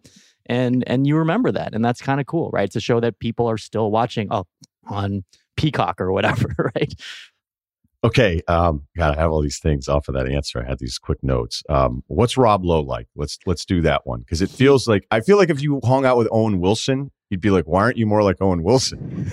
Because he's been Owen Wilson in, in a lot of lot of movies and, and, and here in a new TV show. And I'm an Owen Wilson fan. Bottle Rocket's one of my all time favorite movies. But I think Rob Lowe, some people would be like, why aren't you more like Rob Lowe? What's going on? I would say if you spent to me, I mean, all my interactions with him, the more time I spend with him, you couldn't be more Rob Lowe. You are exact. You are exactly what people think. He's very, you know, he's got a little bit of Chris Traeger in him and a little bit of Sam Seaborn in him. He's very positive. He's very energetic. You know, he's a little bit older than I am. Like I'm very energetic. He easily keeps up with me, and we'll just cycle through these podcasts. And and and the the funniest thing to me about Rob, he, I really highly recommend his book. And this is not just because we host a podcast. He has a book called Stories I Only Tell My Friends. And I read that book when it came out, you know, 10 years ago or whatever. He was on the show and, and you know, he, he sent me a copy or whatever. And I, I read it. It's an incredible book and I hear the audiobooks even better because it's him telling the stories in his own, you know, his own voice. And and but he does, dude, the dude's been famous for 40 years and he just has a story about literally every person. So it, it in the pilot of Parks and Recollection, we're just talking whatever story, whatever stories we're swapping about the pilot, and he's saying, "Yeah, that reminds me of stories. I was at my house and and and I was having a party, and I was sitting in between Chris Martin and Oprah, and it's like that. It's always just like he just you know, every story is like that. Like the, the book is like that too. It's like, and that young woman who came in and sang that day grew up and became Janet Jackson. And it's, it's always, it's always, it's every, but every story ends with it's a famous person because like he is a famous person. And like if you look at his other podcasts, he was like, you know, I went on his podcast to just chat about the our our new show, and he was like, we have to figure out the right date for you. Uh, it's you and then Jen Aniston and then Gwyneth. And I was like, oh, okay. Well, you have like you can bump me for Jennifer Aniston. She's a bigger name than I am. Um, but no, he's just lived this life for so long. And I remember even meeting him or or when he was working on Parks and Rec, because you know, going back to the schedule on the show, the writers don't get hiatuses, right? The the, the actors and the crew, you know, they take a week off here and there because they can, you can't shoot like you know 50 weeks in a row. There's generally some weeks off, and so the writers are still writing, trying to catch up, and he would come back in and and and you know he's like fresh off a, you know he, he, I remember distinctly at Parks and Rec he would come back from a hiatus and we'd be like Rob uh, you know how you been? He's like how's your hiatus? He's like well you know I took a boat off the coast of Sardinia and me and my business partners decided to buy Miramax or whatever whatever story. It's always something like that right? And it's like for me we're like oh well we we were working on writing episode 16 it's okay, I think. like we, have been in the same room the whole time while you were in Sardinia or wherever, right? He actually sounds like a terrible guy to have a long term podcast with because he'll no, be like, like "Hey, Alan, I can't make it. I'm in." I'm in Reykjavik again for yeah. a taco festival. Uh, no, uh, no, no. I, I, I, I, think we get along because because at least in my off time, I like to do some of that shit on a lower level anyway. So we we're we're, we're swapping travel tips at least. Okay, I have three more things. Um, sure. Is there a oh those guys are doing it when the two guys decide they're going to do the Parks and Rec podcast? Because I've wondered with um oh God, I, I, know it's Jenna Fischer plays Pam, and then Angela. Yeah, Angela and, yeah, Angela and Jenna. I just we just recorded right. some uh, co co promos for each other's podcast because they so they recorded one for ours and we recorded one for theirs. Because because I'd wonder because I I think I know enough at least about my business. I think there's some very very uh, very common similarities that like, do you think Creed ever goes, oh, fuck, like I should have done that? I mean, because that probably, thing's blowing up. Yeah, man. Creed and Oscar being like, God damn it. like, no, I, I, I honestly was just like, I, I, I didn't think about it too much. Again, this is a recurring theme in this podcast. Like, apparently I do not have that many anxieties, but Rob called me. I was like, yeah, that sounds fun. I'll do it. So I wasn't like, man, I didn't take a poll of everybody else. I'm sure if, uh, like, if I Does did, Jerry hate you right now? I, you know, well, Jerry, by the way, Jerry just recorded an episode on Sunday. He was so happy. So okay, because Jerry, Jerry doesn't hate anybody. I'll tell you that. Jim O'Heir is the sweetest guy in the world. So I recorded with him. We recorded with him on Sunday, and he was so sweet. So you know, I love Jim O'Heir in, in every scene he's ever been in. In anything, when he's in Veep, getting mad at Danny Egan for sleeping with both of his daughters. I don't know if you've seen the episode where he's just like, "Hey, why don't you, you know, what are you trying to, you know?" Because he was basically like insinuating that he also wanted to sleep with his wife. I think. Yeah. Um, I my only critique of of Parks and Rec was that I just wish Jerry there could have been you know a, I, Jerry every Jerry scene was the best, which is probably why I didn't need more Jerry. So you guys yes. probably made the right call. So I, am not going to be a guy on the outside telling what you did right or wrong, but I just it, love Jerry.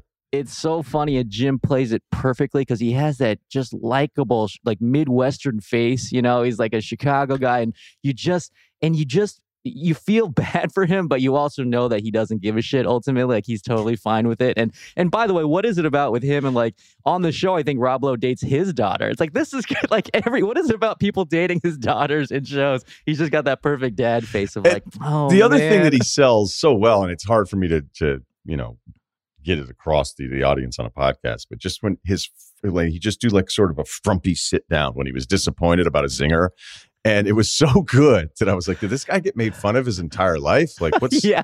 what's going on? It's just good acting. It's just good, and and and he has he dropped some good nuggets in his ep. We have an episode with him coming up, and and you know he he auditioned to play Ron Swanson, so he auditioned to play Ron, and that's how you know his audition was good, and and, and Mike and Greg were like, let's put him in the world somewhere. Like he's not exactly Ron, but maybe he's another character. And man, what a what a great what a great eye to those guys. I mean, think about all the people they cast in that show from you know from obviously Leslie and, and you know Amy Poehler and Nick Offerman, but also Aziz and Aubrey and Pratt and Rashida and Adam Scott later on. Like it, it's it's a it's a murderer's row, and it, it's really like a great chemistry between. And I'm leaving people out, obviously, but yeah, there's there's it's a it's a loaded cast. Jim and Jim and Retta included. You know, they're working. They're constantly working now. Yeah, and uh, you know, Greg's vision for it, and sure, being able to kind of take what he got from Greg, I think, on the office side, and then uh, Allison Jones in the casting part of it. She's just a monster. I mean, she's just. Uh, it's hard to compete with her, at least Yeah. uh, as far as We- when you're talking about this kind of stuff. I mean, she just. Well, I you know, I read the Office book too after the fact, and I'm not even fanboying about it because I like the show so much. But when you hear her discover and describe in her process of casting, um, she's brilliant. Yeah, we we just had Allison and Ben on because that you know they they worked on uh, on Parks and and and you know she also did Master of None for us and and very early on you know when we were casting that show we were just like Allison just send us interesting people like we we had we wrote some parts for the show but like just send us interesting people because we will write parts for them. She sent us like a dozen people and we just meet them. We just sit down, chat with them, you know, take their measure.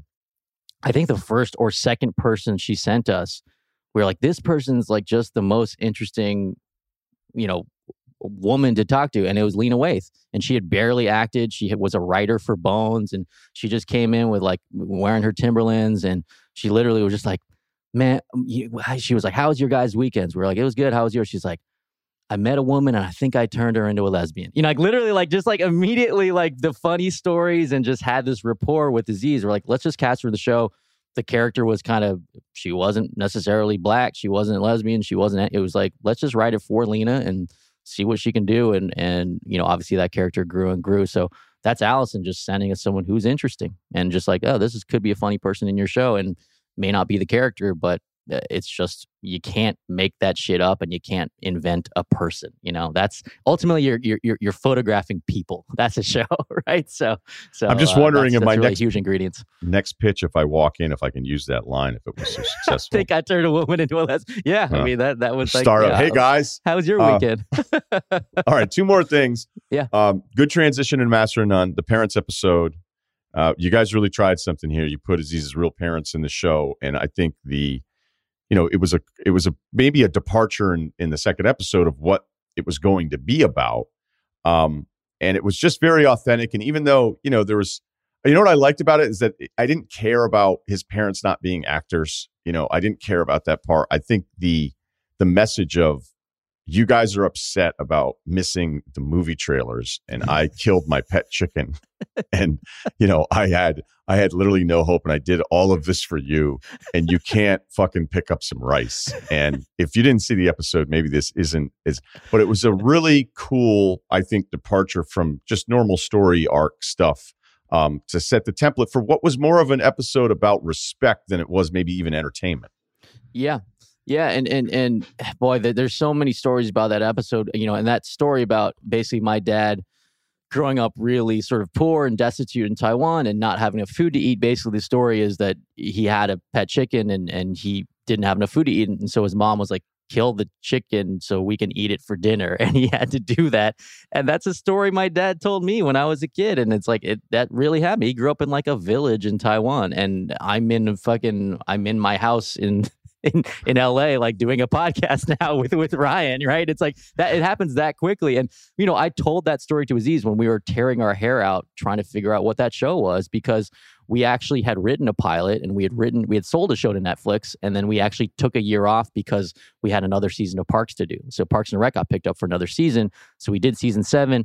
Meanwhile, our show is Master None is picked up straight to series. We don't know what the fuck it is. Like we have a pilot, but we didn't love it. And and so we were like we what, what we, we're gonna get to make this show. We're gonna get to but what do we have to say that's actually different from everything else that's out there? So we threw that pile in the garbage and we just told each other stories.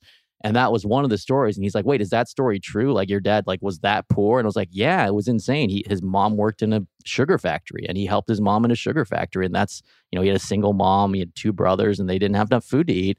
And again look at us now. We're at the bowery hotel pitching a TV show or whatever it is.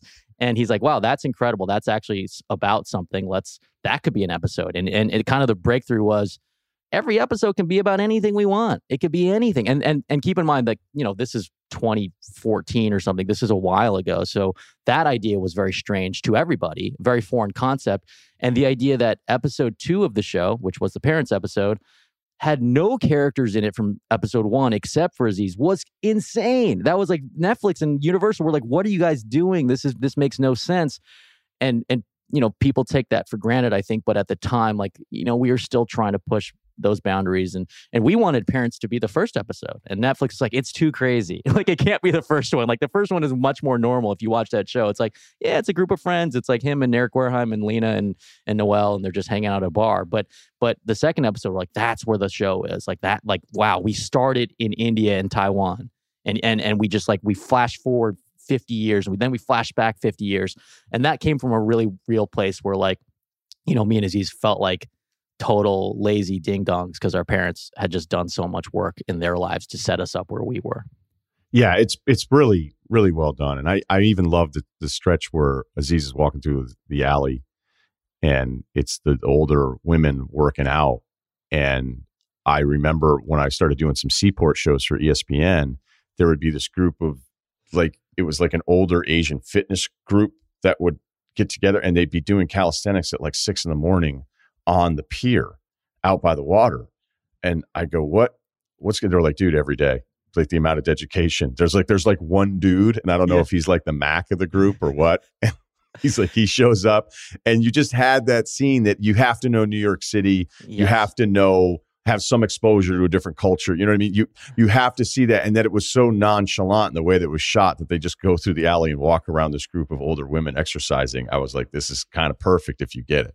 Yeah, and can I tell you about that scene? That was uh, total like luck and happenstance. Like, and and I I walk I walk through that area all the time. It's near Broome Street, and like I play basketball near there. I love so, Broome Street. I mean, yeah. that's that whole that whole yeah, area is where I usually hang out when I say Yeah, it's like borderline Chinatown. So so you know, I have a place in the Lower East Side, and so that's where I shoot around. That's where I go, you know, play basketball, and it's right by there. And so we that's the other bonus of doing that show is like we were just shooting in restaurants and bars and streets that we loved and neighborhoods we loved. And so let's just do, hey, we have a steady cam. Let's just have Aziz and Kelvin walk through this area. Oh shit, they're they're doing calisthenics. Let's let's get that and let's just shoot it. We're here. You know, it's like we know this area and those aren't our extras. Those are just people. And that's just New York. And it's just so happens it it it is very thematically relevant with the episode. So that was like that that was that was a happy accident just so I don't expose myself too much and not knowing all the inner workings of the seat, the streets of, of Manhattan, I probably don't hang out in that part of Chinatown when I get a hotel. But I hey, there's another close, it's there's it's another stretch. Far, it's not that far from the Ludlow. It's close. Yo, it's close. It's not that far. It's, I just didn't want like, anyone to be listening to be like, I've heard where Russillo says he hangs out when he goes to the city. That's not where. But it's, Broome Street's, yeah, you know, it's close. Got, it's close to Ray's. It's close to uh, Thoreau and, and Nick Brown's bar. Ray's. Shout out to Ray's. So yeah, it's not too far. Okay, last one. Did you, as you've gotten older, do you have any guilt about your fire Joe Morgan tenure? Uh, guilt, I would say, you know, I just feel like that stuff you write with such. Here's what I would say. Now, now, and just now, for now, people to remember that, yes, Founder, that was that was Michael Schur's deal. It was a blog, and it was a great title. Yes. and I had gotten to ESPN kind of as it was happening. I certainly I was never going to be the one that anybody cared about back then. um, and it was basically like here's this this this idea that we hate this guy on Sunday Night Baseball and now everybody else just join in, right? Is that yeah. is that a pretty good? Yeah, it was, it was, basically like, and and I, I honestly wish we had just named it something else because it really wasn't about hey firing this one guy. Sure. Although we did we did make fun of Joe Morgan quite a bit, but we made fun of Tim McCarver, we made fun of like you know Harold Reynolds, whatever, all these people, and really like if there's anything to regret about it, it's just the tone of it. But that's also kind of the comedy, right? It's also keep in mind this is this is 12 years ago on the internet. This isn't 2021. It was, but it was just like the tone of the thing was just like very snarky and very much like this is wrong, this is wrong, this is wrong. We had just read Moneyball, and it was like it was just think about we're showing launch angle and VORP and all this shit on national broadcast now. At the time, they would only show batting average. They would only show, and now we know these stats are real and, and as boring as they can be sometimes they are accurate and unfortunately the data is real right certainly in baseball right so but but 10 years ago we were just grinding that axe over and over and over again. And honestly, some of that shit is still funny, but also we're honestly we're wrong about a lot of stuff on that blog. So that's the irony of it, which is like, yeah, but people keep learning. But I think the, the overall message was be open to new ideas and things the way you think a, sh- a sport should be played changes. Look at the NBA. Look at the shot distribution in the NBA. Look at Kirk Goldsberry's shot charts from even 2010 or 2000. People just didn't realize all you should be doing is shooting threes, getting fouled, shooting free throws, and dunking. Like no, no one should be. The, the, the mid range should just be used as a release valve, and people didn't know that. People were taking twenty one footers all the time. Like Kobe Bryant, God bless him, like just taking a lot of fall away twenty footers. Even Jordan, right? But if Jordan played now, he would learn to adapt, and and that's that's pro. That's again not to get too grandiloquent, but that's human progress. You learn. You're open minded. You might be wrong. That's all. That's all we're saying. It's like to me, it's like I might be wrong about something. I have to be open minded and and not be like this is the way it's always done. And the, and sports since sports is results oriented, there's no better there's almost no better place where like innovation can happen because if you start doing something, if you start shooting a lot of threes or if you start going for home runs more than just making contact, you win. Like winning at sports is about winning. And so that, you know, shit works. Like the, the idea of data and science is like it works. And in sports, it works, right? Go for it on fourth down more. Stop punting so much. Stop bunting so much. Like all this stuff, results work. And, and that's why a lot of the data has won, you know, has won. Not to go now, now I've gone on a crazy data, data rant, but, but it's happened. We we know it's happened. You know, look at how many threes are shot in the NBA. That's my biggest data point, at least in in in that league, which I follow really closely. You know. Um, I would say this that uh, we need to have you back on. We'll talk some sports with you because I think we unleashed the the energy from you there at the end. We were like, actually, dude, I'm a huge sports fan. And we spent oh man, uh, we gotta talk NBA so, stuff. I've got I've got Lakers preseason thoughts. That's that's how deep this is for me. I, I want to talk about THT's injury. By the way, Parks and Recollection came out in September. Um, with this this interview got pushed off so so long that um, I didn't realize. Now we've got five episodes out, so they go over the pilot. Allison Jones is on the uh, the fourth episode. They just did the banquet this past week. Uh, that was just yesterday that that came out. So check out Alan Yang and Rob Lowe on that. And just to be, let's check out the reviews. Oh, we get a pretty good number here. Um, Not bad, right? Just just came out. It was on the two, charts. Two stars though. Uh, I know you don't like any of the negative stuff, but we're just going to do one to keep you Please. keep you, keep you honest. This is can we make a clean can we make it cleaner or at least have a clean version? So there's some feedback. oh, cleaner. Oh man, I don't know if I could do that. I think I don't think I could do that. that's uh, sorry, whoever that is. Uh, you're gonna have to start your own Parks and Recollection, Parks and Recreation recap pod. Maybe with uh, maybe Jerry and Donna will be cleaner on there. The clean version, like yeah. that. Hey, Alan, thanks a lot. This was a lot of fun. Appreciate it. Absolutely, man. Thank you so much. And thanks for uh, doing all that research because, uh, man, you really knew a lot about my life. So uh, appreciate that. This episode is brought to you by Vuori. It's time to ditch your old workout fits. Seriously, just let them go and try Vuori clothing instead. Their activewear is unbelievable. Sometimes I wear it and I go, Do I look too good? I don't want to be at this peak level of awesomeness in their joggers every single day.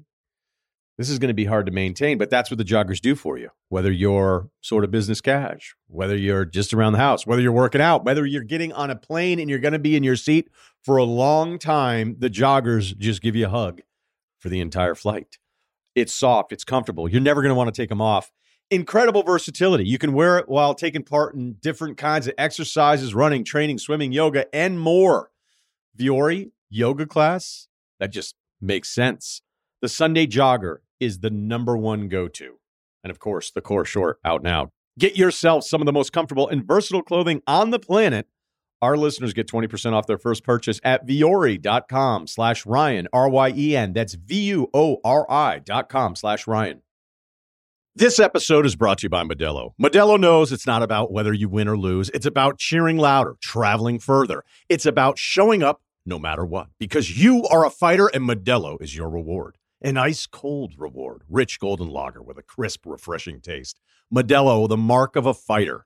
Shop delivery or pickup options near you at ordermodelo.com. Drink responsibly. Beer imported by Crown Imports, Chicago, Illinois. You want details? Bye. I drive a Ferrari 355 Cabriolet. What's up? I have a ridiculous house in the South Fork. I have every toy you can possibly imagine. And best of all, kids, I am liquid. So, now you know what's possible. Let me tell you what's required. We're going to do this one more time because it fascinates me how often people don't get this. So, a video came out of Ceruti and I talking about Harry Styles, and the number of people that still think we're saying Sir Rudy as Yeah. if he's knighted. Don't you think that would come up more often if Ceruti introduced himself as Sir Space Rudy? Don't you think we would bring that up more as, as content? It's just an Italian name. It's Ceruti. Um, it's far better than Greeny's nickname for you. How long did that nickname last? Roots. Too long. Yeah, Roots was one that I didn't really acknowledge for a while, but I mean, Green was super cool to me, but I, I don't think I ever acknowledged that one. I just was like, you know what, we're gonna let you have that one, but I'm not gonna respond to it. Uh, Ceruti, I mean, it's always amazing to me. Like Allison, who's our guest booker, who's great. She had never heard that before either, and she's like, "That's the greatest name ever." I'm going to start calling you that from now on. I'm like, I'm like, well, it's the same name, so I get why people do it, but I, I am not an Imperial Knight. I wish I was. I'd probably be much cooler. Um, but I, I legitimately get dozens of emails and well, not emails, I guess. I get dozens of tweets about that, and I've gotten them for many, many years. It's, it's, it's. You know, there's always like some new thing that people always they, you know, they see my face or they see me on the show or something, and then they see my Twitter handle and they're like, "Wait, you're not actually Sir Rudy." I'm like, why would I be Sir Rudy? Why would I be a knight? Or if you weren't, like, clearly you're not a knight, we would have brought it up at some point. And if you weren't, and you're like, this guy's super into, what is it, LARPing? What, what are those guys? oh yeah, live action role playing. Yeah, Yeah. So, I'm not a larper, just to be clear. right. But I, I'm just saying it would have been addressed. And I know, you know, your audience grows all the time. Podcast does really well. There's new people listening constantly, so that's cool. But to think like, hey, Russillo's usually on everybody about things, and he doesn't want to touch this one. And the guy that he's become really close with in the industry is a guy that's so into LARP that he he has named himself Sir Rudy. Um, yeah, I guess I guess it just surprises me that people would think it was that and that it would never be brought up. Because trust me, if you did call yourself that, we bring it up a lot more, right, Kyle? I just want you guys to know that I've been I've been muted laughing about roots for 90 seconds. Roots is a bad one. Roots. I mean, Greeny, you know, bless him, not the best giver of nicknames uh, over the course of time, and uh, yeah, that one did not stick. Luckily, I remember, like he he never knew what to do with me. Like I, we oh, liked you each other. confused the hell out of him. Yeah. because He- he, just he just he's very like you know he's very straightforward. You would just kind of like do these things where you kind of fuck with him, but he wouldn't know if you were fucking with him or not. Yeah, yeah. And then it's kind of like, why would you be fucking with me? And then it's like, how could I not fuck with you a little bit?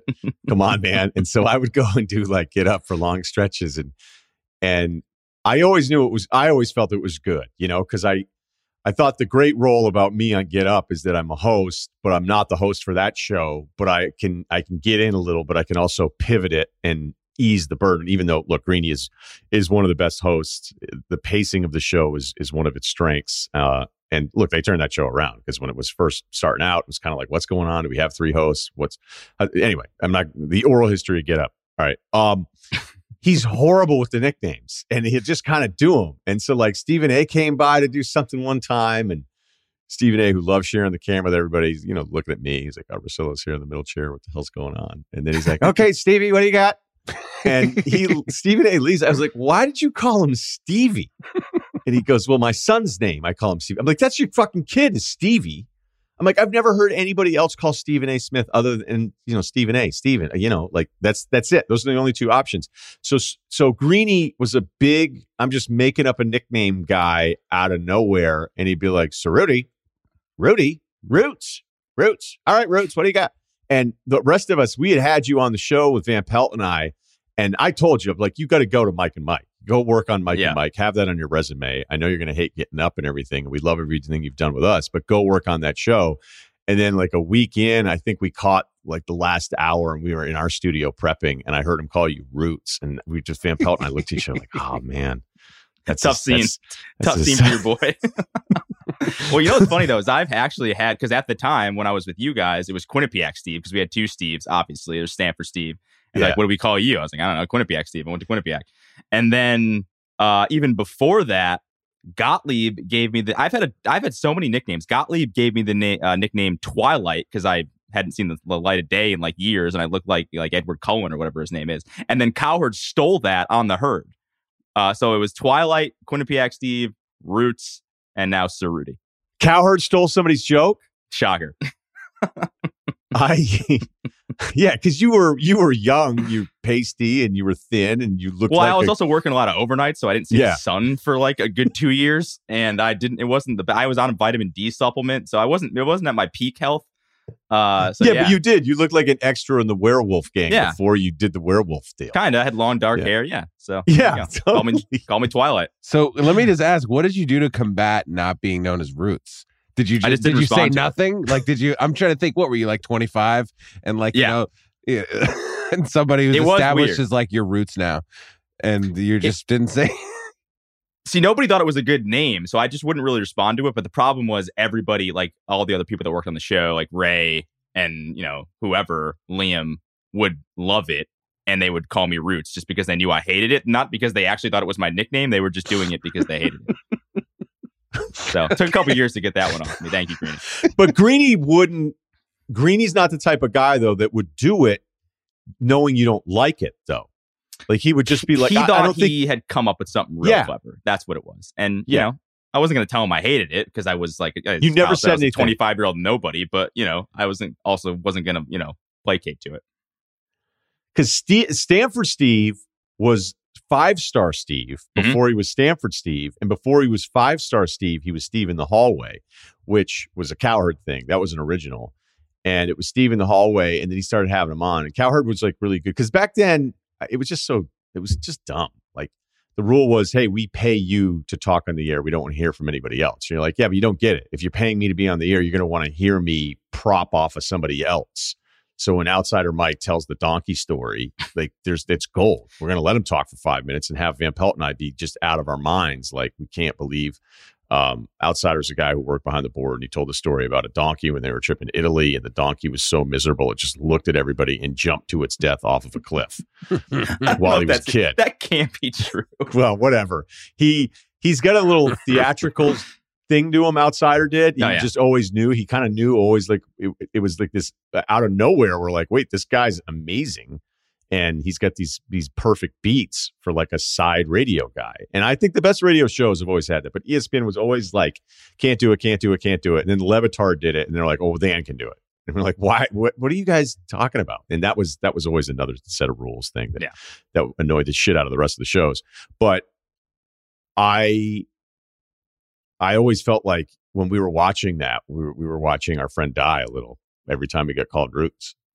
Yeah, a little part of me did, did die. Uh, but then about a year later, I was back with you. So what's up? Shouts out to Russillo and Kanell. Rest in peace. Good run.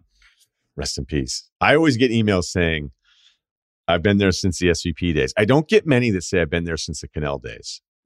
I don't know what that, that means. Maybe they were already there. They were already yeah. there. And, and that's what it was. Okay, let's do a, a pizza party follow up from the pizza party emailer. And then we have one other quick one. All right. We good with that? Yeah. Okay. So you remember the pizza party scandal? Because I know some of you guys re- listen to Life Advice way later. Like I'm still getting Harry Styles emails. We've got it. We got it. Olivia Wilde used to be Ted Lasso's Our bad. girlfriend. Our bad. We got it. If, if you're listening to that podcast today and you go, you know, let me help these guys out. We have been assisted. We've we've got it. Although they continue to fly in, thanks to Kyle. Okay. All right. So our guy had a pizza party to recap. Um, seven pizzas, vegan running crew. Uh, this one couple said, "Hey, we'll get the pizza this time." They said it was seven pizzas, two hundred and fifty bucks. And by the way, it was BYOB, which I should have mentioned. I brought up, "Hey, you know what? Like, you guys blasted on Facebook, but hopefully it was a Facebook group that was private." I basically decided I'll continue to be by myself because of the story. I didn't.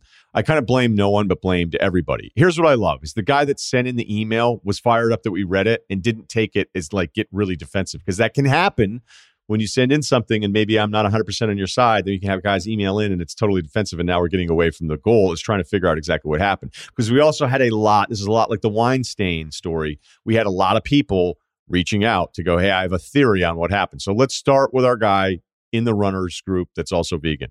My guys, appreciate you reading the ridiculous pizza drama on the pod. No expectations whatsoever. but uh, if I'm one of the rare few who garners enough feedback to justify a 30, 45 second follow up. So a few points of clarification. You absolutely deserve that. First, you were right when you speculated it's 100% about the principle of matter.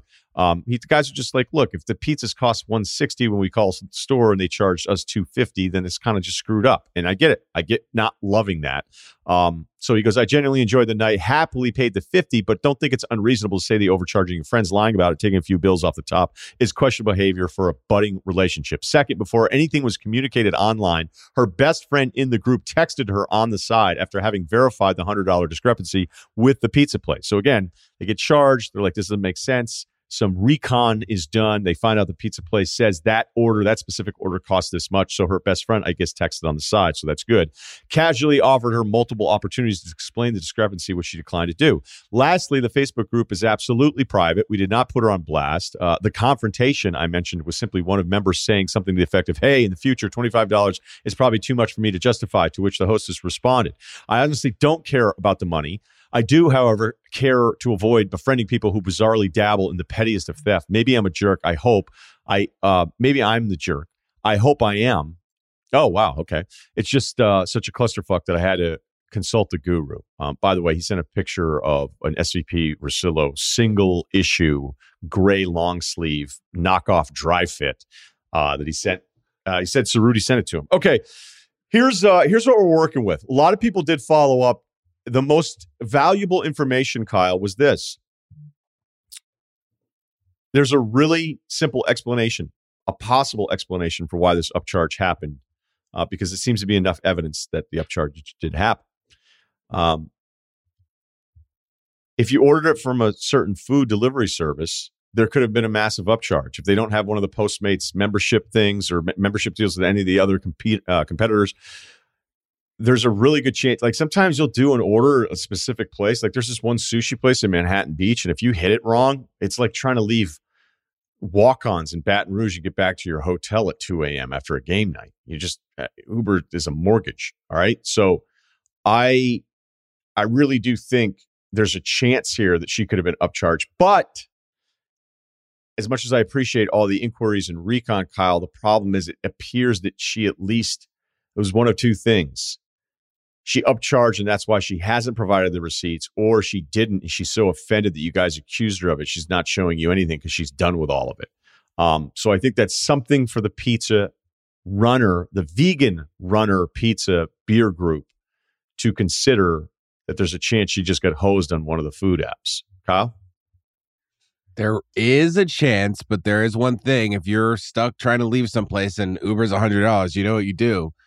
What you do is you check Lyft. That's what I'm saying. And I think if she actually did have the receipts and was like, all right, you guys are going to feel like a bunch of assholes. I think that's the first thing she would have done.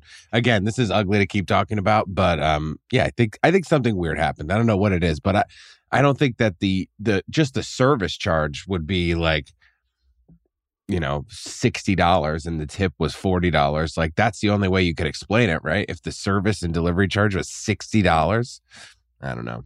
Also seems like a lot of pizzas for 10 people, unless somebody didn't show up. This math doesn't add up either. Ceruti? I still don't think that adds up because I think wouldn't even if this person was offended, uh, the girl was offended, she would still tell you, "Hey, idiot! Like this was why it was this way, and I'm going to be mad at you because of that." I don't think she would hide that from you. Wouldn't she want to prove to you that she didn't screw you over, but then still not be friends with you afterwards? I don't. I don't get why she wouldn't reveal that information. Plus, I, pizza places I, they have delivery. I, I, don't think there's an Uber Eats situation where there would be some massive. They're used to delivery. Like it's not like it's some bougie like poke place where you're getting takeout from. Where like you know, you know, a pizza gets poke pretty straightforward. This generation doesn't like talking on the phone though. It's just a fact. They'll pay that charge to not talk to anyone and and read their credit card number over the phone. Okay, but I will I will tell you, Kyle, you're the kind of guy that would check Lyft. Um, I do it still at the airport. I don't just blindly go whatever. You know, mm. I'll be like, wait, this this rate sucks. Let me see what that's. Let's, let's dance with this a little bit here. There are a lot of people that don't even think that way. You know, that wherever they're at financially, um, they just go whatever delivery. So I don't know. I don't know what happened here. I don't know what happened here, but uh, you know what I do know what happened is some people lost some friends over some pricey pizza, and I think in the long run, I don't know. I don't know. Maybe you'll regret losing the friends. Maybe your your position with friends is strong. Um, I like that our guy was willing to take the blame though. He's he's he's open to being wrong. good emailer. He- yeah, Yeah. he seems like a good dude. This guy's pretty accountable. Totally. Yeah. A lot of people I think would have heard me read the first email and come back defensive, Mhm. maybe call me out, you know, not not like it because that happens. We don't we don't really read those too often. Um, because I don't know, I guess we could do hate mail once a week, but that doesn't seem like as much fun. okay, let's do this last one. Deep breath here. Hey, Ryen, 5'11, 170 ish, crappy small forward. I'm in a fantasy league with some friends, including my buddy, whose wife tragically passed away in a car accident a few weeks back. The problem is, a few days after her accident, the husband traded Nick Chubb to his team from his wife's fantasy team. Yes, a few days later. I wasn't going to say anything about it being a grieving husband and whatnot, but it did come up eventually in the group chat, and he defended himself by saying it was her dying wish to give him Nick Chubb. Should we let this slide? There's no way this is true. No freaking chance. No way. It's fake. he so we was laugh. doing okay. He, it, I, I mean, obviously, I'll feel terrible if it's not fake. He was doing a great job with this email. He gives us the stats, his pickup hoop scouting report, gives us the backdrop. When I read it the first time, I was like, "What?" And I was like, "I don't know if I'm going to do this one." And then when he ends it, when he said "whatnot," I was like, "Okay," because I always feel like whenever my buddies say something and be like, "in the whatnot," like it just it's immediately a flag that we're not Mm. being serious about anything. And when he said that he defended it in a group chat, just imagine this scenario: fantasy text thread. Was the wife not in the original thread? By the way, she was not. Well, let's, let's say she's not in this thread, and the wife's dead two weeks, and one of the guys is like, "Hey, bro, what's up with that Nick Chubb trade?" and he says to the rest of the text thread, "My wife's dying wish was for me to have Nick Chubb." have fucking lost it. So you're saying, Kyle, if it were real and he's your buddy said that, your reaction is what? Bullshit. But I mean, I'm also not like I've been in the group chat and I've never been the guy who's stirring shit up in the fantasy group chat who's mad about something that happened in the fantasy league. Seven and zero right now. You know what can you say? But What I'm- can you say? Yeah. But I guess I just I just know that it I would have said nothing actually because I've never been in a fantasy group chat where somebody's not going to be like, "Are you fucking serious, bro?" So I would have just let it unfold. I would I would have said nothing and let somebody else do the dirty work for me. I don't want that sort of stuff on paper with my name on it. Would you have complained about the wife, the dead wife, giving Nick Chubb to your buddy privately? Maybe I might have put a LOL in there. I think because we were at that at that point we all know we're joking. like this is a big joke at that point. Come on, dying wish. This the way you're laughing, the way we are laughing. If this is real, but there's no way. There's no way it's real. There's no way it's real. There's no way a friend would say the sentence weeks after his wife was killed in a car accident. Her dying wish was for me to have Nick Chubb. Unless they were a hilarious couple, like literally the funniest two people you ever met. There's met. no couple. I don't think there's any couple that that like. I bet you this guy sends back a link to like some death in a car, and he's like, "No, it's this." I mean, guys try to get us all the time with it because if we had taken it really seriously and it was a group of buddies and we were breaking down like the the pros and cons of calling somebody else out for a dead wife trading Nick Chubb to a buddy, like I would have been dying laughing at anyone taking that seriously. I mean, the downside of this is you could have somebody being like, "You guys are dicks" because it actually did happen. I just have a hard time believing there's any way a guy uh, th- this transaction happened and the guy was like, "No, that's what she said, man." So you can't. If it is true, do, does the commissioner get involved and undo the trade, or you just kind of let Can't- your buddy have it? I can't you just vote against it? you can, Or I don't know, maybe the guy really, you know, obviously it would be a tough situation. Do you just let him have Nick Chubb and everybody just kind of shuts their mouths? I would, I, what Kyle said, I would let somebody else handle that confrontation. I would not be get involved whatsoever. I guess it's on the commissioner. He would just have to say, "Look, I get it, but you're not you're not going to get the votes. This this Yeah. isn't going to get approved." That's great. By the way, he, he didn't include the email. Didn't include what was traded for Nick Chubb. So now we know definitely know it's fake. that could have been a fair trade. Yeah. What if it was? What if it was a decent? It was a Yeah. decent trade, but Got, You know. she got Kyler Murray back. but who's going to set our lineup now? Okay, that's life advice. Life advice rr at gmail.com. Thanks to Kyle and Steve and Roots. And Roots. I think it is weird that you call me Steve at the end of the, the pod all the time. Nobody calls me Steve. It's weird. I know nobody. You're doing me it like Brian. it's very like it's it's like a format that you're doing. I've never heard you call me. I was told to do it, and I want to make sure I'm following the rules. Kyle So- and Roots. Thanks, appreciate it. Kyle, do you have a nickname? No. No. Come on, No. you must have had one. What's your best nickname? I don't think I can say it here. I won't do it. Wow. Can't even imagine. All right, we'll just let that one go. Enjoy your weekend, everybody.